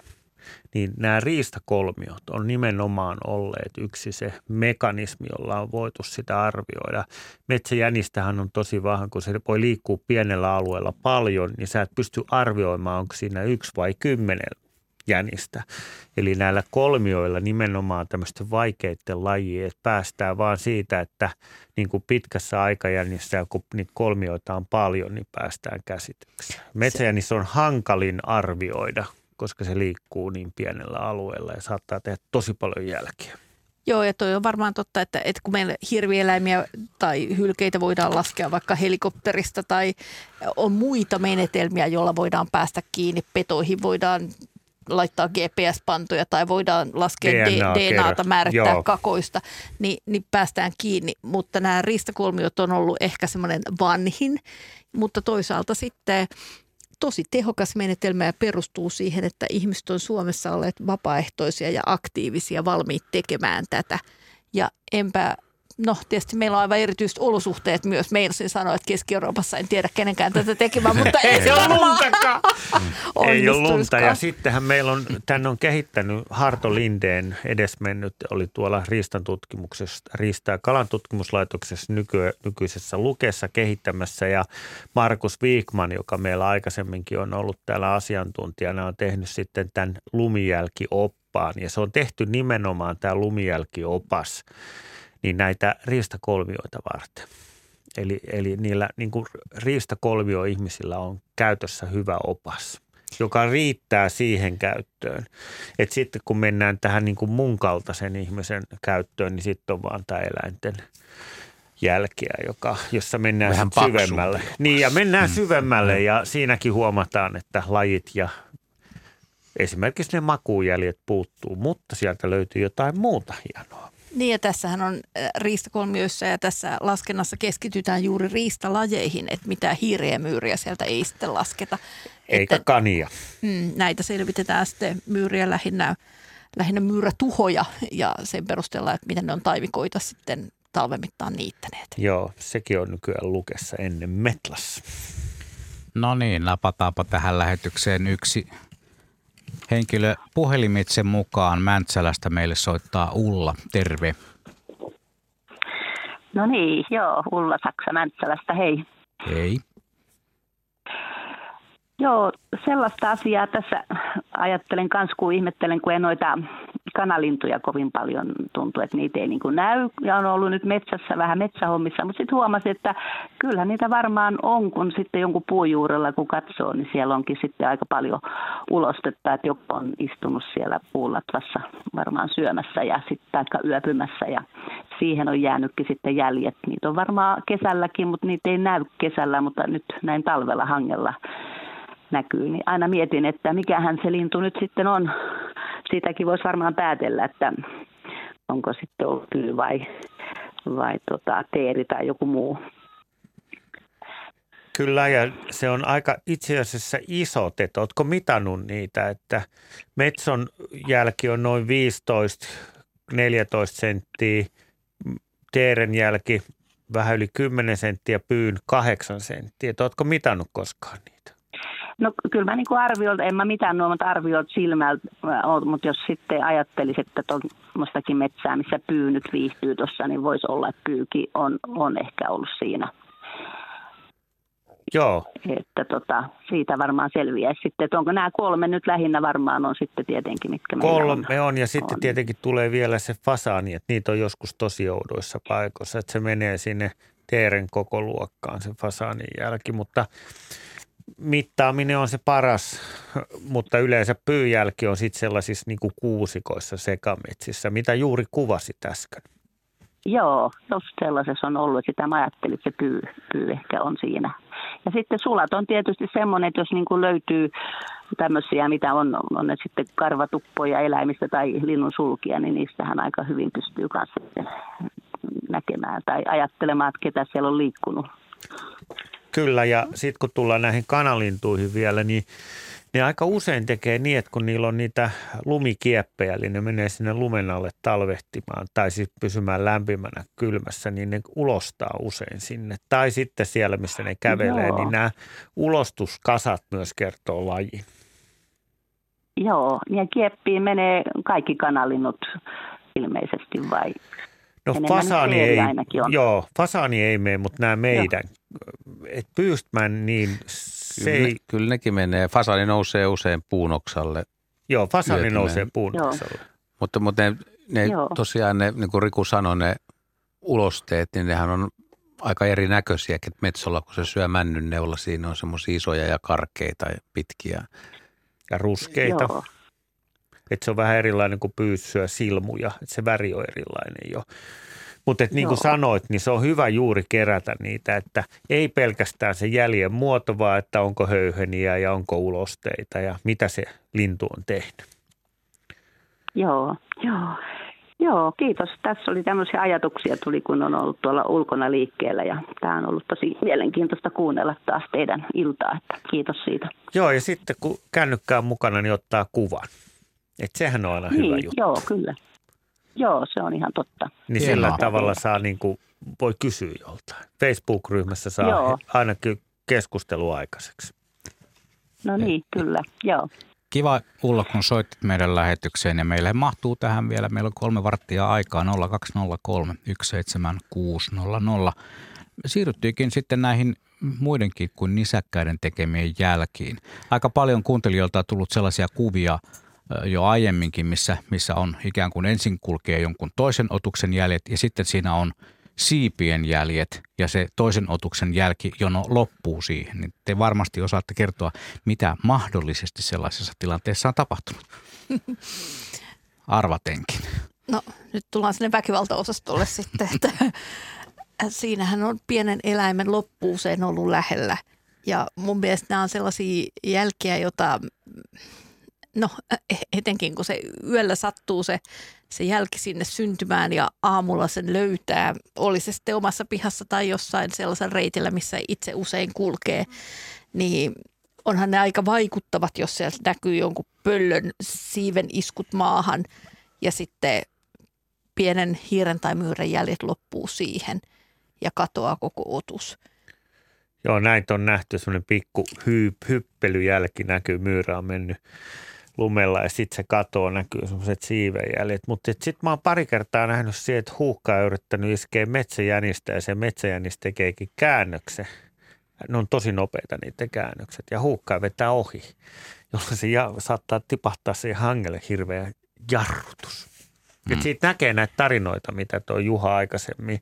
Ja sen mä oon havainnut, että kun tämmöinen pikkunisäkäs myyrä tai metsähiiri sieltä hangelta, niin ei jää yleensä verta. Mutta sitten kun mennään keskikokoisiin eläimiin, rottakani, piisami, niin sitten yleensä jo jää jotain niin kuin verta, että se tapetaan se eläin. Et siinä on niin kuin tappamisen meininki. Ja sitten kun mennään isompiin eläimiin, vaikka se jänisrusakko, kauris, niin sitten jää jo taistelujäljet, että se tamppaantuu. Eli että se niin kuin jänikseenkin, kun huuhkaa iskee, niin se ei ihan semmoinen yksinjäinen jälki, vaan siinä on niin kuin kamppailtu, että se jänis pomppii ja piahtaroi ja sama se on myös kuin kanahaukka iskee. Että siinä on niin kuin kamppailujäljet. Kerran tosin seurasin susia ja mä ihmettelin, että kun se oli iskenut poronkurkkuun kiinni, sen tietää, että jos se on niin kuin tappanut elävän niin lumessa, niin kun se iskee ilves ja varsinkin ilves, mutta myös susikin, jos se puree sitä kurkkuun, niin se lämmin veri valuu sen koko lumikerroksen läpi. Niin sä tiedät, että se on tappanut elävän eläimen siitä, että se lämmin veri valuu sinne maahan saakka. Jos on raato sen sijaan, niin siinä ei veri saattaa olla siinä levinnyt, mutta se ei läpäise sitä lumikeskusta.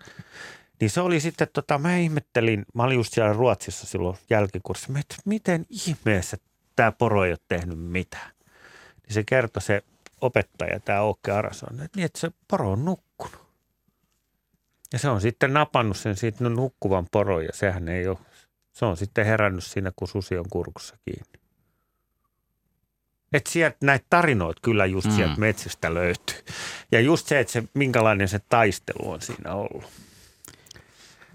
Otetaan seuraava soittaja sivuaa myös tätä samasta jälkimaailmaa. Jouni Tornionjokivarresta on meidän seuraava soittajamme. Terve Jouni. Terve, terve. Juu, ole hyvä vaan. Joo, tuo edellinen asiantuntija tuli aika lähelle.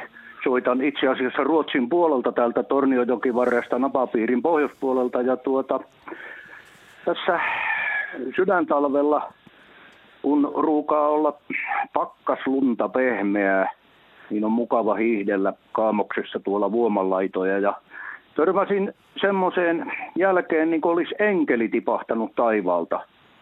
alas ja ei siinä ollut minkäänlaisia hyppyjälkiä sinne eikä tänne, mutta hetken siinä aprikoituani oivalsin, että joko viirupöllö tai lapinpöllö, ne oli niin isot ne siivenjäljet, niin oli saanut vihiä, että siellä lumipeitteen alla joku jyrsiä on liikkeellä ja se oli siihen syöksynyt ja tosiaan ilmeisesti saalis ei ollut niin suuri, että se oli siitä aivan suoraan paikaltaan noussut ylös, että siitä ei sitten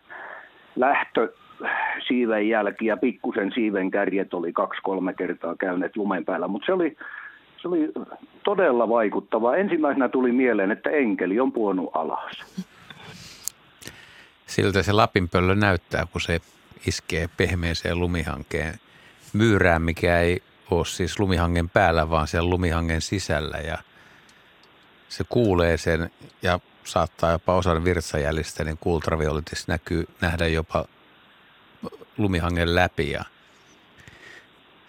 sitten vaan iso pöllö tulee alas ja tiputtautuu ja aika usein silloin saalis kynsissä. Se on hämmästyttävää. Joo, miten syvältä se pystyy sen paikantamaan sinne pehmeän lumipeitteen alle? Tuossa oli noin 4-50 senttiä lunta. No se varmaan rupeaa olemaan kyllä aika paljon, koska ei se paljon syvemmälle oikein ehkä sitten kuitenkaan, vaikka se ojentaa jalat, on ne jalat aika pitkät, mutta lumehan pitää olla silloin aika pehmeitä. Ja heti kun alkaa siis lumihan ei ole varmaan kovin kauaa pehmeitä. Jos vähänkin käy lämpimän puolella, niin se alkaa kinostua ja painuu ja tulee jääpeitettä. Ja se voi olla, että pinta on pehmeä, mutta se syvemmältä on taas vähän kovempaa. Tai sitten vaihtoehtoisesti tämä, mitä nyt on hankikanta, niin nythän pöllöjen on todella vaikea. Se on virhearvio, jos nyt tähän vuoden aikaan yrittää lumen alta iskeä, niin siinä voi loukkaantua. Ja se vaara on tietysti pöllöllä suuri. Tässä enkelin tipahtamispaikassa oli tosiaan, niin kuin meillä monesti sydäntalvella vielä on pitkään, niin aivan pehmeää, untuvan pehmeää lunta. Sitä saattaa kertyä aika paksustikin ennen kuin ensimmäiset suvikelit tulee sitten. Otitko kuvaa? Otin kuvankin siitä. Otin ilman muuta. Sattui olemaan vielä, olin itse asiassa metsoja etsimässä ja mulla oli kamera mukana. Ja se oli vielä jälkeenkin päin, niin piti monta kertaa palata. Ja kävinpä vielä hiihtämässäkin siellä ainakin kerran siellä ison vuoman laidalla katsomassa. Se oli jotenkin vaikuttava. Ja onhan se hauskaa, että silloin tietää olevansa sen petolinnun reviirillä ja sitten voi miettiä, että minne asti se reviiri ylettää ja näkyykö niitä toisenkin kerran. No nimenomaan, mutta en ole niin vaikuttavaan pöllön syöksyyn. Sitten tässä pihassa ne toki varpustöllö, kun se iskee esimerkiksi punatulkkuun, se ei taho sitä saada sitten kovin pitkälle kerralla vietyä, mutta että siinä käydään sitten höyhennetään sitä lumen päällä. Ja siitä nyt ei synny sitten suinkaan semmoisia jälkiä, niin vaikuttavia ainakaan. Joo, mutta kyllä tämäkin lumijälki-iltaan sopii ihan hyvin, että kun pihapiirissä varpuspöllö tai varpushaukka pöläyttää, ainahan se ei saa saalista, mutta se voi osua pyrstöön tai johonkin, että pyrstösulka tippuu ja siellä voi olla sitten onnellinenkin loppu, vaikka sulkia löytyy, että ei ole henkeä menettänyt toinen. Toisaalta niin kyllä se pedonkin pitää syödä. Että onnellinen loppu se on sekin, että toinen on saanut aterian. Näin on. Toki minulla on syksyllä yleensä yli 40 erilaista tiaista ja tähän on jo asettunut mulle pihapiiriin vuosia sitten niin varpuspöllö tai useampiakin kenties ja kyllä se harvenee yllättävänkin nopeasti sitten ja tuo oli erikoista, että yhdestä pöntöstä kun tyhjensin keväällä niin löysin 21 talitiaista nimenomaan, se oli kerännyt sinne. Onko tämä kuinka yleistä? No kyllä, se on varpuspöllöllä aika tyypillistä, että jos on ravintoa tarjolla ja ei ole myyriä esimerkiksi helposti otettavissa, niin kyllä ne sitten ottaa lintuja ja ne kerää myös sitä talvivarastoa ja myös käyttääkin sitä. Mutta Sitten jos esimerkiksi myyräkanta nousee, niin voi olla, että joskus ne talvivarastotkin jää käyttämättä, tai jos tulee sulaa aikaa, niin osa niistä voi pilaantua, mutta tämä on varpuspöllölle tyypillistä. No siihenkin olen törmännyt, että siinä pöntössä saattaa olla toistakymmentä myyränraatoa. Näin on. Varpuspöllö on tehokas pikkupöllö. Niin ja tuosta varmaan sitten näkee sen, että milloin on hyvä myyrävuosi ja milloin huono myyrävuosi, että mihin se saalistus keskittyy. Ja silloin kun on paljon myyriä, niin myyräthän pyörittää tätä yhteiskuntaa, luonnon yhteiskuntaa aika pitkälle. Riku voi sitä avata ehkä enemmänkin, että silloin kun ei ole myyriä, niin pedot saalistaa lintuja, linnunpoikasia, kaikkea muuta. Ja myyrät kuitenkin on erittäin hyvää ja tehokasta ravintoa, että se on kuitenkin varmaan monille pedoille ihan optimaalista. Mutta aina niitä ei ole tarjolla. Kyllä, pohjoinen ekosysteemi pienpetojen ja myöskin lintupetojen osalta, niin kärppä ja lumikko ja näätä, ja ne on nimenomaan myyrät. Ja sitten tietenkin nyt viime vuonnahan jäi piakanan pesintä meillä kokonaan ja läpi väliin, koska ei ollut myyriä eikä ollut tunturisopulia, että myyrät pyörittää niin kuin. Se on hyvä havainto, että silloin kun paljon pöntössä myyriä, niin tietää, että nyt on pedoilla juhlat, ja sitten jos on talitiaisia, niin kuin kuvasit kauhean hyvin, niin sitten on myyrät kateissa. Joo, no meillä on tässä vielä puoli metriä viiva 70 senttiä lunta, ja viikonloppuna tulee uutta lunta, jolloin aina täytyy tehdä ainakin puolen päivän kierros mielellään eri suuntiin, että lumijäljet, ne on semmoista kirjaa, jota on lapsesta asti oppinut lukemaan, ja kyllä niitä täytyy aina lumisateen jälkeen varsinkin niin pari vuorokauden sisällä niin käydä tarkistelemassa. Tuolla asenteella, se on hyvä. Juuri näin, kun Jouni sanoi, että ei heti ensimmäisenä, koska mä oon havainnut, että jos on lumipyry, niin ne niin kuin vähän aristelee jättää siihen puhtaaseen hankeen. Mutta seuraavana päivänä sitten ne lähtee liikkeelle. Mutta tämä on ollut jännä havainto, että jos niinku yöllä pyryttää tai niinku illalla pyryttää ja aamulla ajattelee, että jes on jälkiä. Ei ole. Mutta seuraavana päivänä tai sen seuraavana, niin ne lähtee sitten liikkeelle. Et mä oon monesti huomannut, että ne jotenkin eläimet tajuu, että ne jää niin sanotusti nalkkiin. Mm-hmm. Kiitoksia Jouni tästä soitosta. Pakko kysyä asiantuntijoilta, varsinkin Juhalta, joka on lintuasiantuntija, että pystyykö niistä enkelijäljistä, niistä petolintujen siipien jäljistä tekemään lajitunnistuksen? Kyllä joistakin pystyy, mutta ei ehkä tämmöisen puhelun perusteella. Et lapinpöllö nyt jättää ehkä tyylikkäävän, mutta kyllähän huuhkaja kiiskee lumihankeen ja samoin viirupöllö.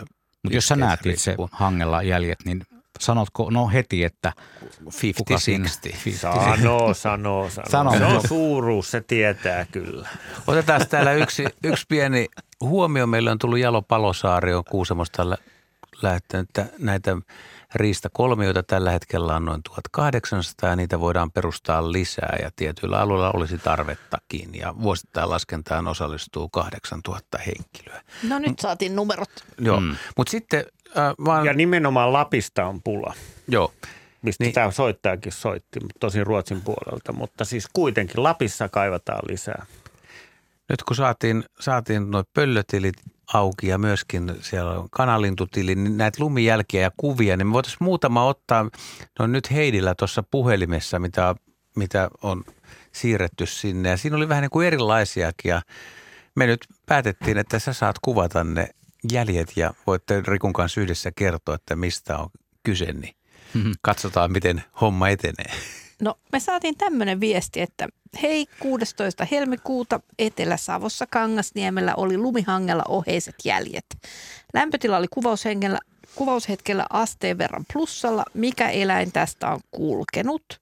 Kysyy Lahja Lahtinen. Ja hän on lähettänyt tällaisia kuvia, jossa jäljet on tässä on kokonaisen eläimen jättämät jäljet. Tässä näkyy takaraajat ja eturaajat, siis kokonaiset raajat ja vartalo. Ja jälki on hänen kämmentään hiukan pienempi, tai siis koko tämä käsiosa ranteesta sormiin pienempi. Ja sitten tässä näkyy tällainen, että koko eläin on mätkähdellyt tässä hangella eteenpäin. Ja mä sanoisin, että näiden, kun tämä eläimen koko on hänen kättään vähän pienempi, niin sitten näiden jälkien väli, jossa tämä koko eläin aina näkyy, on suurin piirtein hänen kenkänsä, joka lienee kokoa 38, arvuuttelen täältä, niin suurin piirtein semmoinen, että mitä mä nyt sanoisin, alle 30 senttiä toisistaan nämä eläimen jäljet mätkähdellyt. Ja nämä on kyllä aika, mitä mä sanoisin, erikoiset jäljet sikäli, että kyse ei ole siis enää mistään tassun painalmista. Haluatko Riku kertoa? Ne oli ihan selvät sammakon jäljet. Mä oon joskus päässyt noita näkemään ja se on niin kuin, tiedätkö, se tulee niin kuin sarjakuvissa, että joku juoksee seinän läpi, tiedätkö, että tulee ne raajat ja kaikki. Niin tästä tuli mulle mieleen heti sarjakuva mieleen, että siinä näkyy se niin kuin levitetty sammakko. Ja sitten mä vielä suurensin sen yhden jäljen niin, että mä näin sen etu. Se ei ole käpälä, kun se on sammakko. Mikä sammakko? Räpylän. Eturäpälän muodon, mikä sammakolla on, niin se nätisti näkyy siinä. Että harvoin pääsee tuommoista. Mä oon muutaman kerran päässyt kunnolla näkemään tuommoisia. Sammakon jälkiä tulikaan mieleen, että mä en ole koskaan nähnyt kyyn jälkiä, koska aina kantohanki. Onko kukaan nähnyt? Mä oon nähnyt kyytä lumella muutaman kerran ja valokuvannutkin, mutta nyt täytyy myöntää, että ei tullut katsottua niin tarkasti. Ja olisiko se kuitenkin ollut kantohanki sitten? No, se on aina kantohanki. Tuossa on... nyt oli tänään televisioskin kuva ja Yle Luonto, niin se on kantohanki, kun ne kyyt on. Mutta toi on makea jälki, koska yleensä kun sammakko hyppii, niin on kantohanki. Mutta tuossa nyt kun kirjoittaa, että on ollut plussaa, niin se on niinku uponnut. Pehmeä, sulanut hanki. Joo, toi onkin ihan totta ton käärmeiden osalta. Että olisi makea nähdä, tiedätkö, niin kuin kyyn jäljet. No eroisiko se sitten tuommoista lyllärtävästä peltomyyrästä, joka tekee semmoisen? No siitä puuttuu käpälänjäljet silloin kokonaan. Näkyykö nekään? Kun joskus näkyy semmoisia kai ne on sitten suoraa uraa. Joo, mutta ne ei näy. Nämä kirjathan kertovat, että päästäinen jättää pitsiä. Onko se totta? On, se on totta. Tarua. Se riippuu nyt taas avatkaa sitä lumesta. Mutta avatkaa, mitä on pitsi. Eli se on semmoista ihan pientä pipsutusta ja se ei ole paljon uponnut. Ja se on nimenomaan vastasatu sataneeseen lumeen, koska jos se on vastasatanutta pakkaslunta, se pitää olla pakkaslunta, niin siihen se pitsi jää. Se on pientä röpelöistä. Niin, joo. Ihan kuin joku olisi pitsin nypläs tehnyt. Ja sehän ei päästäinen painaa niin muutama gramma, 4 grammaa, 10 grammaa, 20 grammaa, niin muutenhan sitä ei jää mitään jälkeen. Se pitää olla just nämä olosuhteet. Riippuu päästäislajista tietenkin. Oliko sulla, Heidi, vielä siinä joku toinen? Siellä oli ainakin joku räpyläjuttu. Mä en tiedä, että te katsoitte sen varmaan tarkemmin. No, me on saatu räpylän jälkeä kovasti.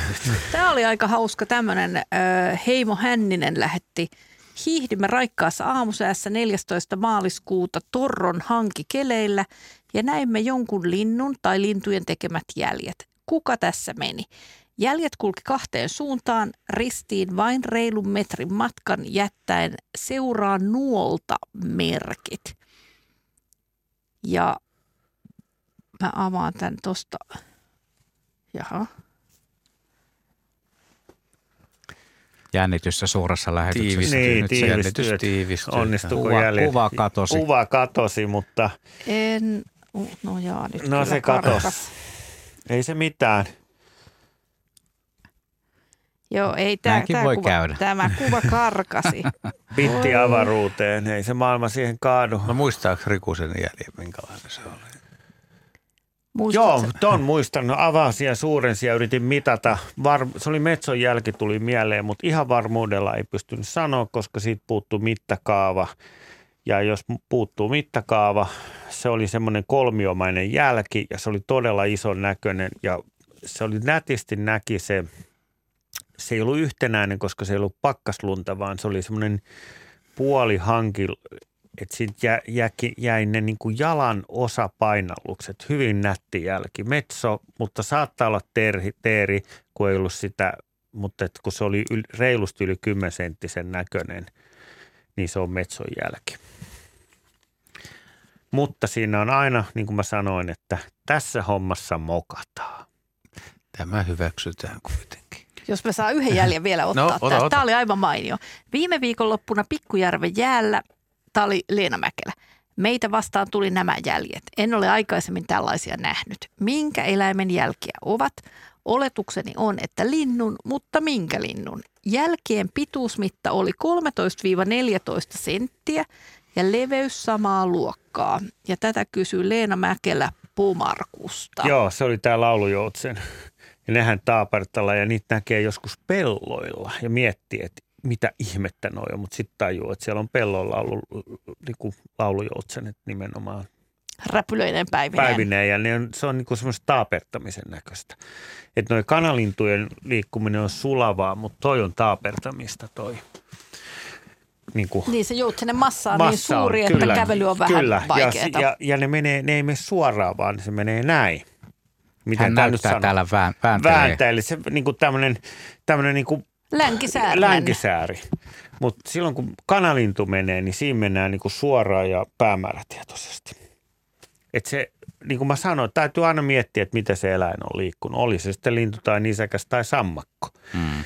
Mutta olisi varmaan kiva kuulla, jos joku meidän kuulijoista olisi nähnyt kyyn jäljet hangella, kun me Joo. ei ole kerta nähty. Kyllä niitäkin varmasti löytyy. Ihan ei varmasti. Muuta, tässä on vielä 25 minuuttia tehollista. Eli kertokaa meille kyyn jäljestä. Joo. Täällä on muuten hyviä viestejä tullut. Tässä Pikko laittoi viestin, että hyvä vinkki opetella jälkiä on se, kun ensin näkee eläimen ja sitten seuraa, minkälaisia jälkiä eläin on jättänyt ja miten se on edennyt. Siinä tullaan siihen, että silloin on aika varma sen jäljen jättää, jos näkee sen, mikä sen jäljen jättää. Itse olen seurannut joskus ilvestä useita kilometrejä paksussa hangessa ja sieltä löytyy lopulta tunnusmerkkejä, jotka sopii vain ilvekselle, vaikka selkeää käpälänjälkeä ei voi erottaa, kuten 2-3 metrin loikkia kalliolle ylöspäin ja pitkään kävelyä konkelon päällä. Näin siis Mikko tuolta Turun suunnalta. Niinhän se Pekkakin meille kertoi heti alussa, että just tätä samaa asiaa, että oli nähnyt se ilveksen. Että sehän on tietenkin paras tapa, mutta kun tässä ilvestä on nyt 10 vuotta jaagannut ja yhtään kertaa ei ole päässyt näkemään ja vähän joskus joka viikko yrittänyt, niin ei se niin helppoa ole. Mutta onhan tämähän on ihan hieno opetus. Siis jos sä näet ikkunasta ruokintapaikalla metsähiiren liikkuvan, niin menet sen jälkeen katsoo todella, että minkälaiset jäljet se jättää. Kyllä. Se usein voi olla, että siinä vaiheessa tulee se täyttymys, että mä oon nähnyt sen eläimen, niin ei enää jälkiin tule kiinnitettyä huomiota. Sitten jos ei näe eläimiä, niin näkee sen jäljen, niin se on vielä askarruttaa. Mutta itsekin joskus on ehkä syyllistynyt siihen, että no vaikka joku supikoira on seurannut, kun se on mennyt, niin olisi voinut mennä katsoa sinne lumiangalle, että minkälainen tämä nyt ihan tosissaan oli, että kuinka paljon se joutuu laahaamaan, kun se on mennyt vähän pehmeässä lumessa, niin se on jäänytkin siihen pelkästään siihen havainnointiin, että siitä se meni. Kun olisi ollut älyttömän hyvä oppimispaikka. Kyllä, ja itse asiassa niihin mä oon opetellut supikoirajäljet, koska supikoira- ja ketujälkien erottaminen ei ole helppoa. Ja se on nimenomaan mennyt niin, että sä oot nähnyt niitä eläimiä jossain, koska kesti pitkään hakea se varmuus, että kumpi on kumpi. Ja nimenomaan, että sitten kun on tiennyt joku riistakamerakuva tai on päässyt näkemään, niin nimenomaan nämä vaikeat eläimet. Ja mä ajattelin, että se sakaali on yksi ja saksanhirvi on toinen, että en lähtisi edes arvuuttelemaankaan. Että just näin niitä uusien eläimien jälkiä löytyy. Ja se tietenkin jokaiselle ihmiselle ne jäljet on uusia, kun mennään uuteen lajiryhmään, mutta meillähän ne on vähän toisia. Allekirjoittaneelle kävi juuri sillä tavalla tuossa joku ihan muutama viikon sisään lumikko Helsingissä tuli eteen ja tuli otettua ne muutamat onnettomat kuvat siitä, mutta onneton sitten itse en mennyt etsimään niitä jälkiä jo, että olisin saanut myös tallennettua sen puolen, koska olin sen täyttymykseni vallassa, että sain sen yhden huonon kuvan kovalevyni kulmalle. Otetaan lähetykseen mukaan Jorma Utajärveltä. Terve. Oliko se Jorma siellä linjalla vielä? Huhuu, Jorma. Nyt taitaa meillä olla Jorma kadonnut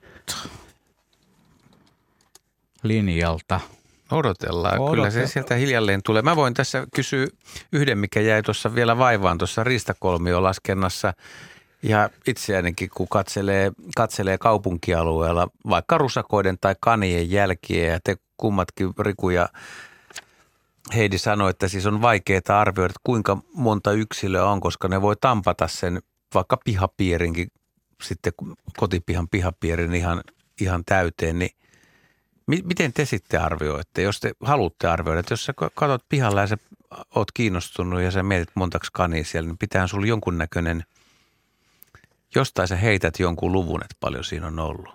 Onko se ihan intuitio? No, nyt kani oli vähän helppo, koska kanihan on tommoinen eläin, joka elää kolonioissa ja niitä usein on sitten useampi. Et pikemminkin olisi poikkeuksellista, jos olisi yksi kani. Et ylipäänsä, jos niitä kaneja on siinä, niin niitä sitten on enemmän helposti. Voi katsoa paljon sitä kakkaa on ilmeentynyt, josta kakkaa on tullut paljon enemmän kuin yhdestä eläimestä voisit kuvitella. Niin on helppo päätellä, että siellä on enemmän yksilöitä ehkä. Papanoikohan ne muuten samaan paikkaan vai onko niillä omat paikat tuli mieleen? Nythän kaneja ei ole niin paljon, mutta mä muistan, kun niitä kekoja ilmaantui tietyillä paikoilla paljon ja ne oli, jotka oli vähän korkeammallakin paikalla ja näyttävillä paikoilla. No niitähän oli semmoisia kokonaisia kantoja, joiden päälle tuntui, että kanit kävi jättämässä ja tuntui, että sitä... Miten mä sanoisin, että sitä kaninkakkaa saattoi olla kannon päällä niin paljon kuin tuommoiselle ruokalautaselliselle mahtuu maksalaatikkoa. Tämä ehkä kertoo jotain ajatuksestani maksalaatikosta, niin.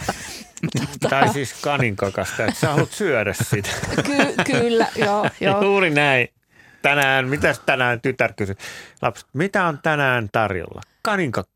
Aivan, joo. No niin, Riku ei nyt sekoita. Heidillä oli juttu kesken. Niin, että toki se ulosteen määrä kertoo siitä, että paljon niitä yksilöitä on. Mutta tietysti jos se paikka on semmoinen, johon tullaan aina ulostamaan, niin sitten pitäisi voida seurata sitä, että paljon vanhaa ja paljon uutta. Tämä kanijuttu on jännä, kun mulla on ollut välillä enemmän kaneja, välillä vähemmän. Nämä taudit RHS, RHDS2, tapponen melkein kaikki. Ja nyt kun mä oon seurannut, että kania, niin mullakin niitä pihassa, niin se on ihan kummaa, että kun on satanut lunta ja mä tiedän, että siinä on vaan yksi kania, se on voinut tehdä järjettömän paljon jälkiä. Ja nyt sinne on tullut kolme kaniaa, ne kolme kaniaa on tehnyt vähemmän kuin se yksi kerran yhtenä yönä teki. Että nämä jäniseläimet on todella outoja ja se tiedetään riistokolmion laskennoista, että sä et pysty arvioimaan niistä jäljistä yhtään, montako siellä on. Että se on ihan kumma juttu. Yksi kani tekee enemmän jälkeä kuin kolme. Kyllä. Sitä sietää pohtia. Kokeillaan nyt, onko Jorma linjalla. Terve. Terve. No niin, hyvä. Ole hyvä. No niin. No tuosta jälkihommasta ensimmäiseksi, niin katselin itse tuossa talvella, ei ollut vielä lunta kovin paljon, eli ei ollut semmoista kahaluulunta vielä, että oli niinku semmoiset ilveksen näköiset jäljet tuossa ihan mökin pihalla, että meni 20 sentin päästä seinästä lähimmillään. Mutta kun oli koko ajan niinku vieressä semmoiset, niin kuin olisi maha osunut maahan, eli semmoisia raahausjälkiä. Ajattelin, että onko se sitten ollut joku supikoira tai joku tämmöinen lyhytjalakainen. Mutta sitten kun rupesin netistä katselemaan kuvia, niin se kävi ilmi, että silloin oli todennäköisesti ollut rusakko suussa. Eli kyllä noin rusakon raahausjäljet siinä vieressä. Eli kyllä tällä Kainuun alueella rusakoita on ja paljon. Kyllä. Mutta sitten semmoinen asia, mikä on mielestäni. Joo. Anteeksi. Joo, mä sanon vaan sen, että nimenomaan pihoilta ne ilveks käy niitä rusakoita nappaamassa. Ja toi, mitä sä kuvatit, mä oon nähnyt paljon kuvia siitä, että se nappaa siitä keskeltä kiinni ja siitä jää ne raahausjäljet molemmin puolin. Joo. Ja tässä meidän alueella on noita ilveksiä ja susia eteenkin on nyt ollut tosi paljon, että semmoinen mulla onkin mietityttänyt, että ei ole niinku tullut puhetta, ei kukaan ei pannut semmoista niinku juttua, että minkä verran nuo meidän ilvekset ja sudet vähentää nyt kiusallista supikoirakantaa? No siitähän on tutkimusnäyttöäkin jopa, että susi varsinkin, mutta myös ilves, niin noin 10, 15, 20% saattaa vähentää kettuja supikoirakantaa. Mutta että nyt tänään ja talvenakin, kun olen jäljittänyt, niin kyllä ne suvet ja ketutkin saattaa olla ihan niiden ylireviirillä, keskellä reviiriä. Että ne ei kaikkia kuitenkaan niin kuin syö tai surmaa, mutta kyllä vähentää. Ja on havaittu vielä ruotsalaistutkimuksissa muualla, että siellä missä on susia ja ilveksiä, niin siellä kanalintukannat elpyy paremmin, koska ne poistaa niitä kettuja. Eli se johtaa siihen kanalintukannan tervehtymiseen. Joo, jotenkin vaan tuntuu, että se supikoira, kun se on niin hias, että se saa juoksemalla käytännössä kiinni, että se olisi niin kuin suojelle niin kuin semmoinen välipala vaan, että ne niin poimisi periaatteessa kaikki pois tuolta.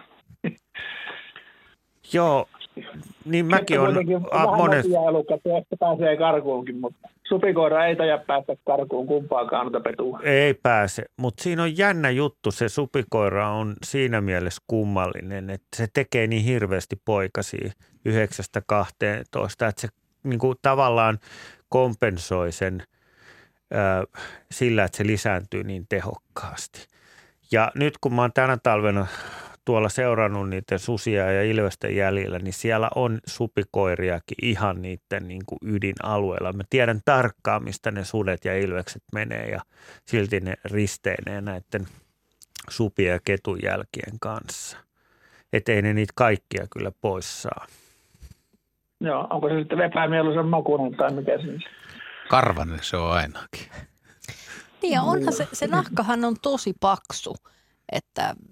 No kyllä ne sen hengiltä saa, jos saa heti ja ilveskin syö, mä tiedän, että se syö niitä, mutta en tiedä mistä on sitten kysymys. Sen mä tiedän, että kettu on hirveän tarkkakuuloinen, että se saattaa kuulla suden lähestymisen, että se lähtee sitten karkuun. Mutta jos avoimella maalla susi ketun niin yhyttää, niin kyllä se kiinni sen saa. Että siitä on niin kuin kyse, ja se puree sen vaan kuoliaksi monesti.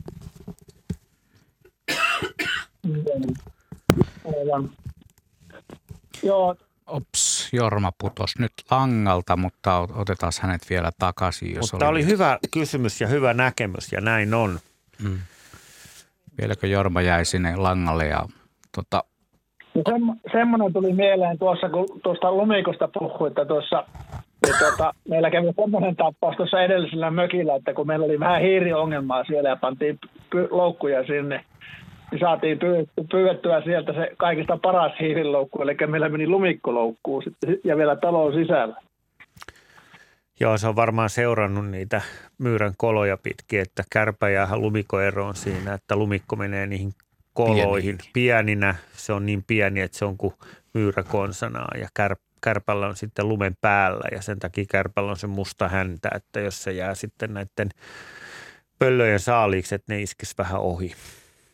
Tämä mutta koko talon sisällä. Nimenomaan, kato kun nehän sama asia, nehän ei lumikko erottele, että onko se lumen alla oleva käytävä vai talon sisä, jos ne hajut, se on nimenomaan seurannut niitä hajuja.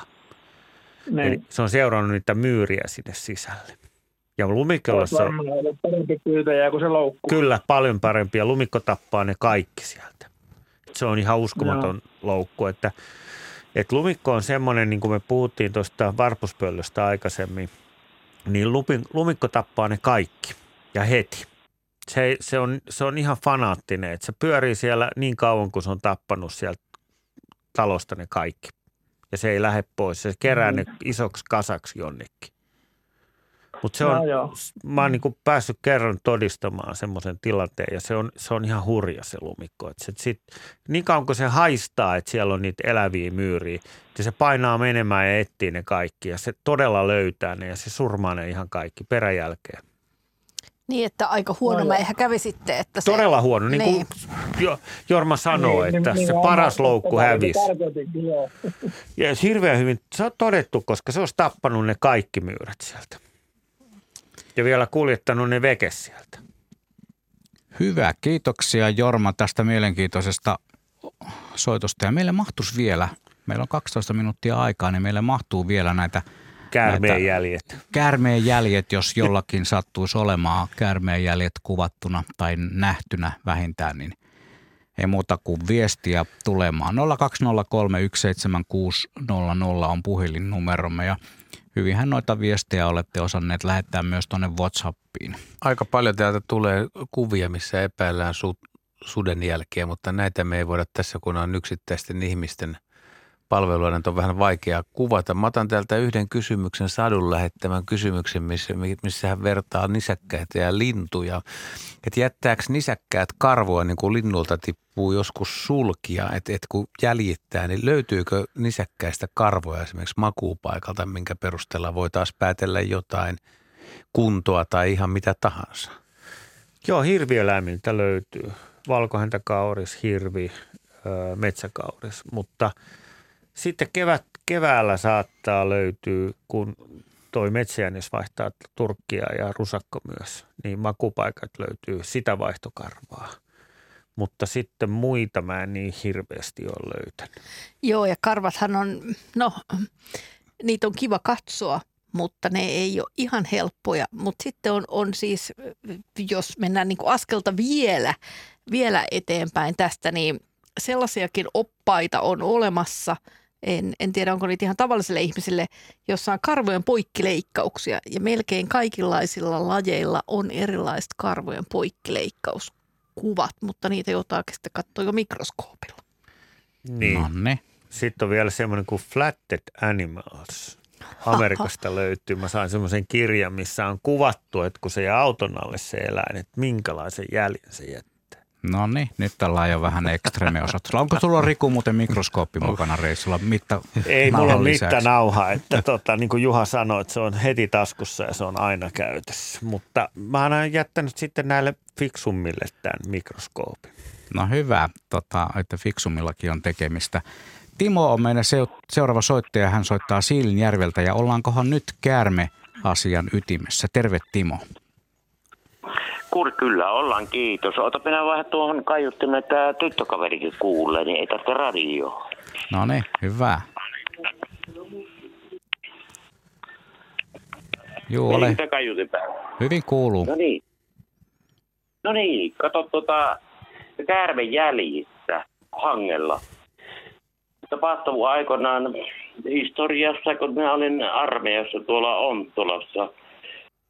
Rajavartiostossa ja siellä Ontola ja Ylämyllyn seudulla, kun se on hirveän paljon suppia. Ja totta kai meidät, taisi olla jääkäri, niin suppien kautta kuljetettiin, että monnukat piti kiertää. Ja mä muistan, kaveri sanoi älle, että silloin kun kyy oli iskenyt häntä koippeen, että varo, kun tuut.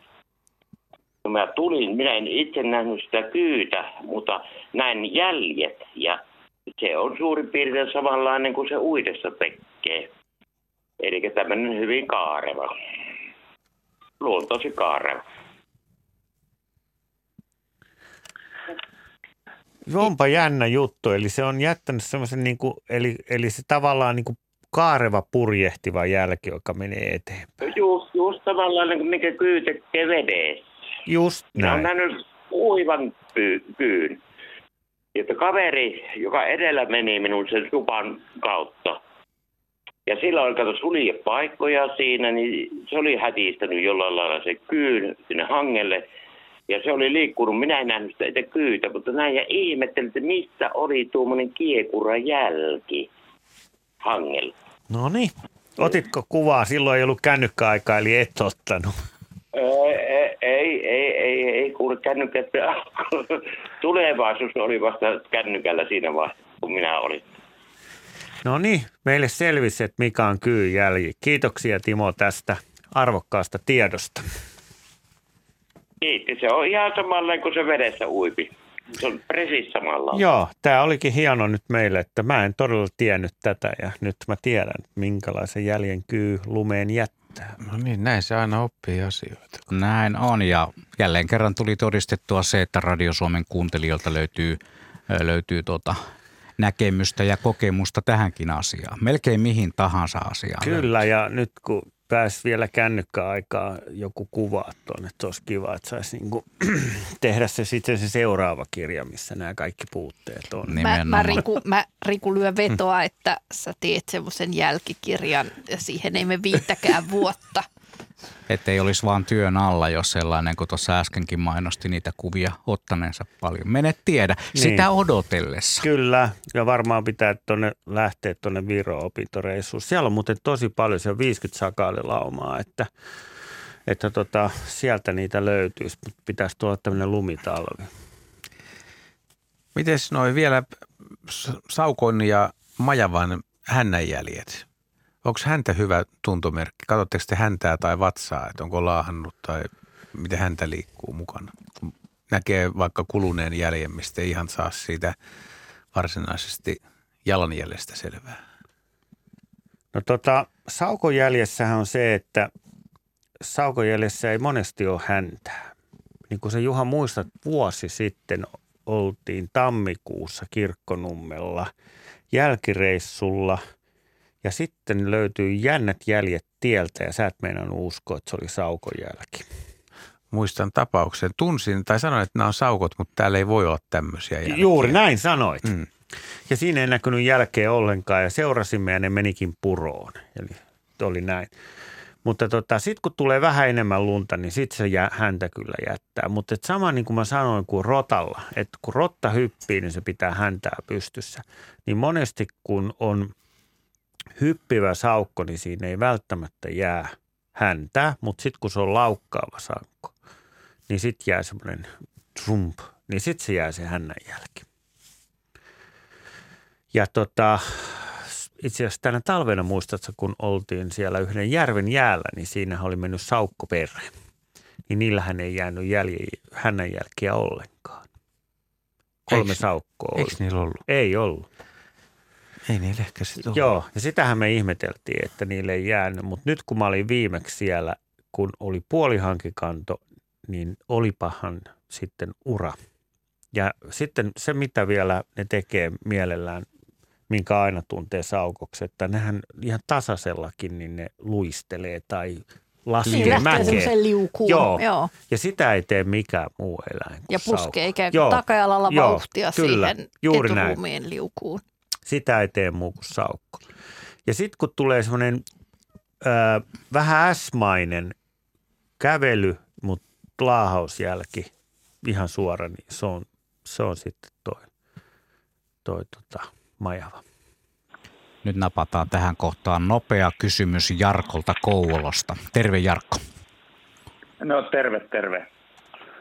Joo, ihan sellaista lähdin vaan kyselemään, että kun nisäkkäitä ja niillä on hännät ja ne istuu, niiltä jää silloin jonkunnäköinen lumijälki, mutta onko olemassa sellaista nisäkästä, millä ei ole häntää?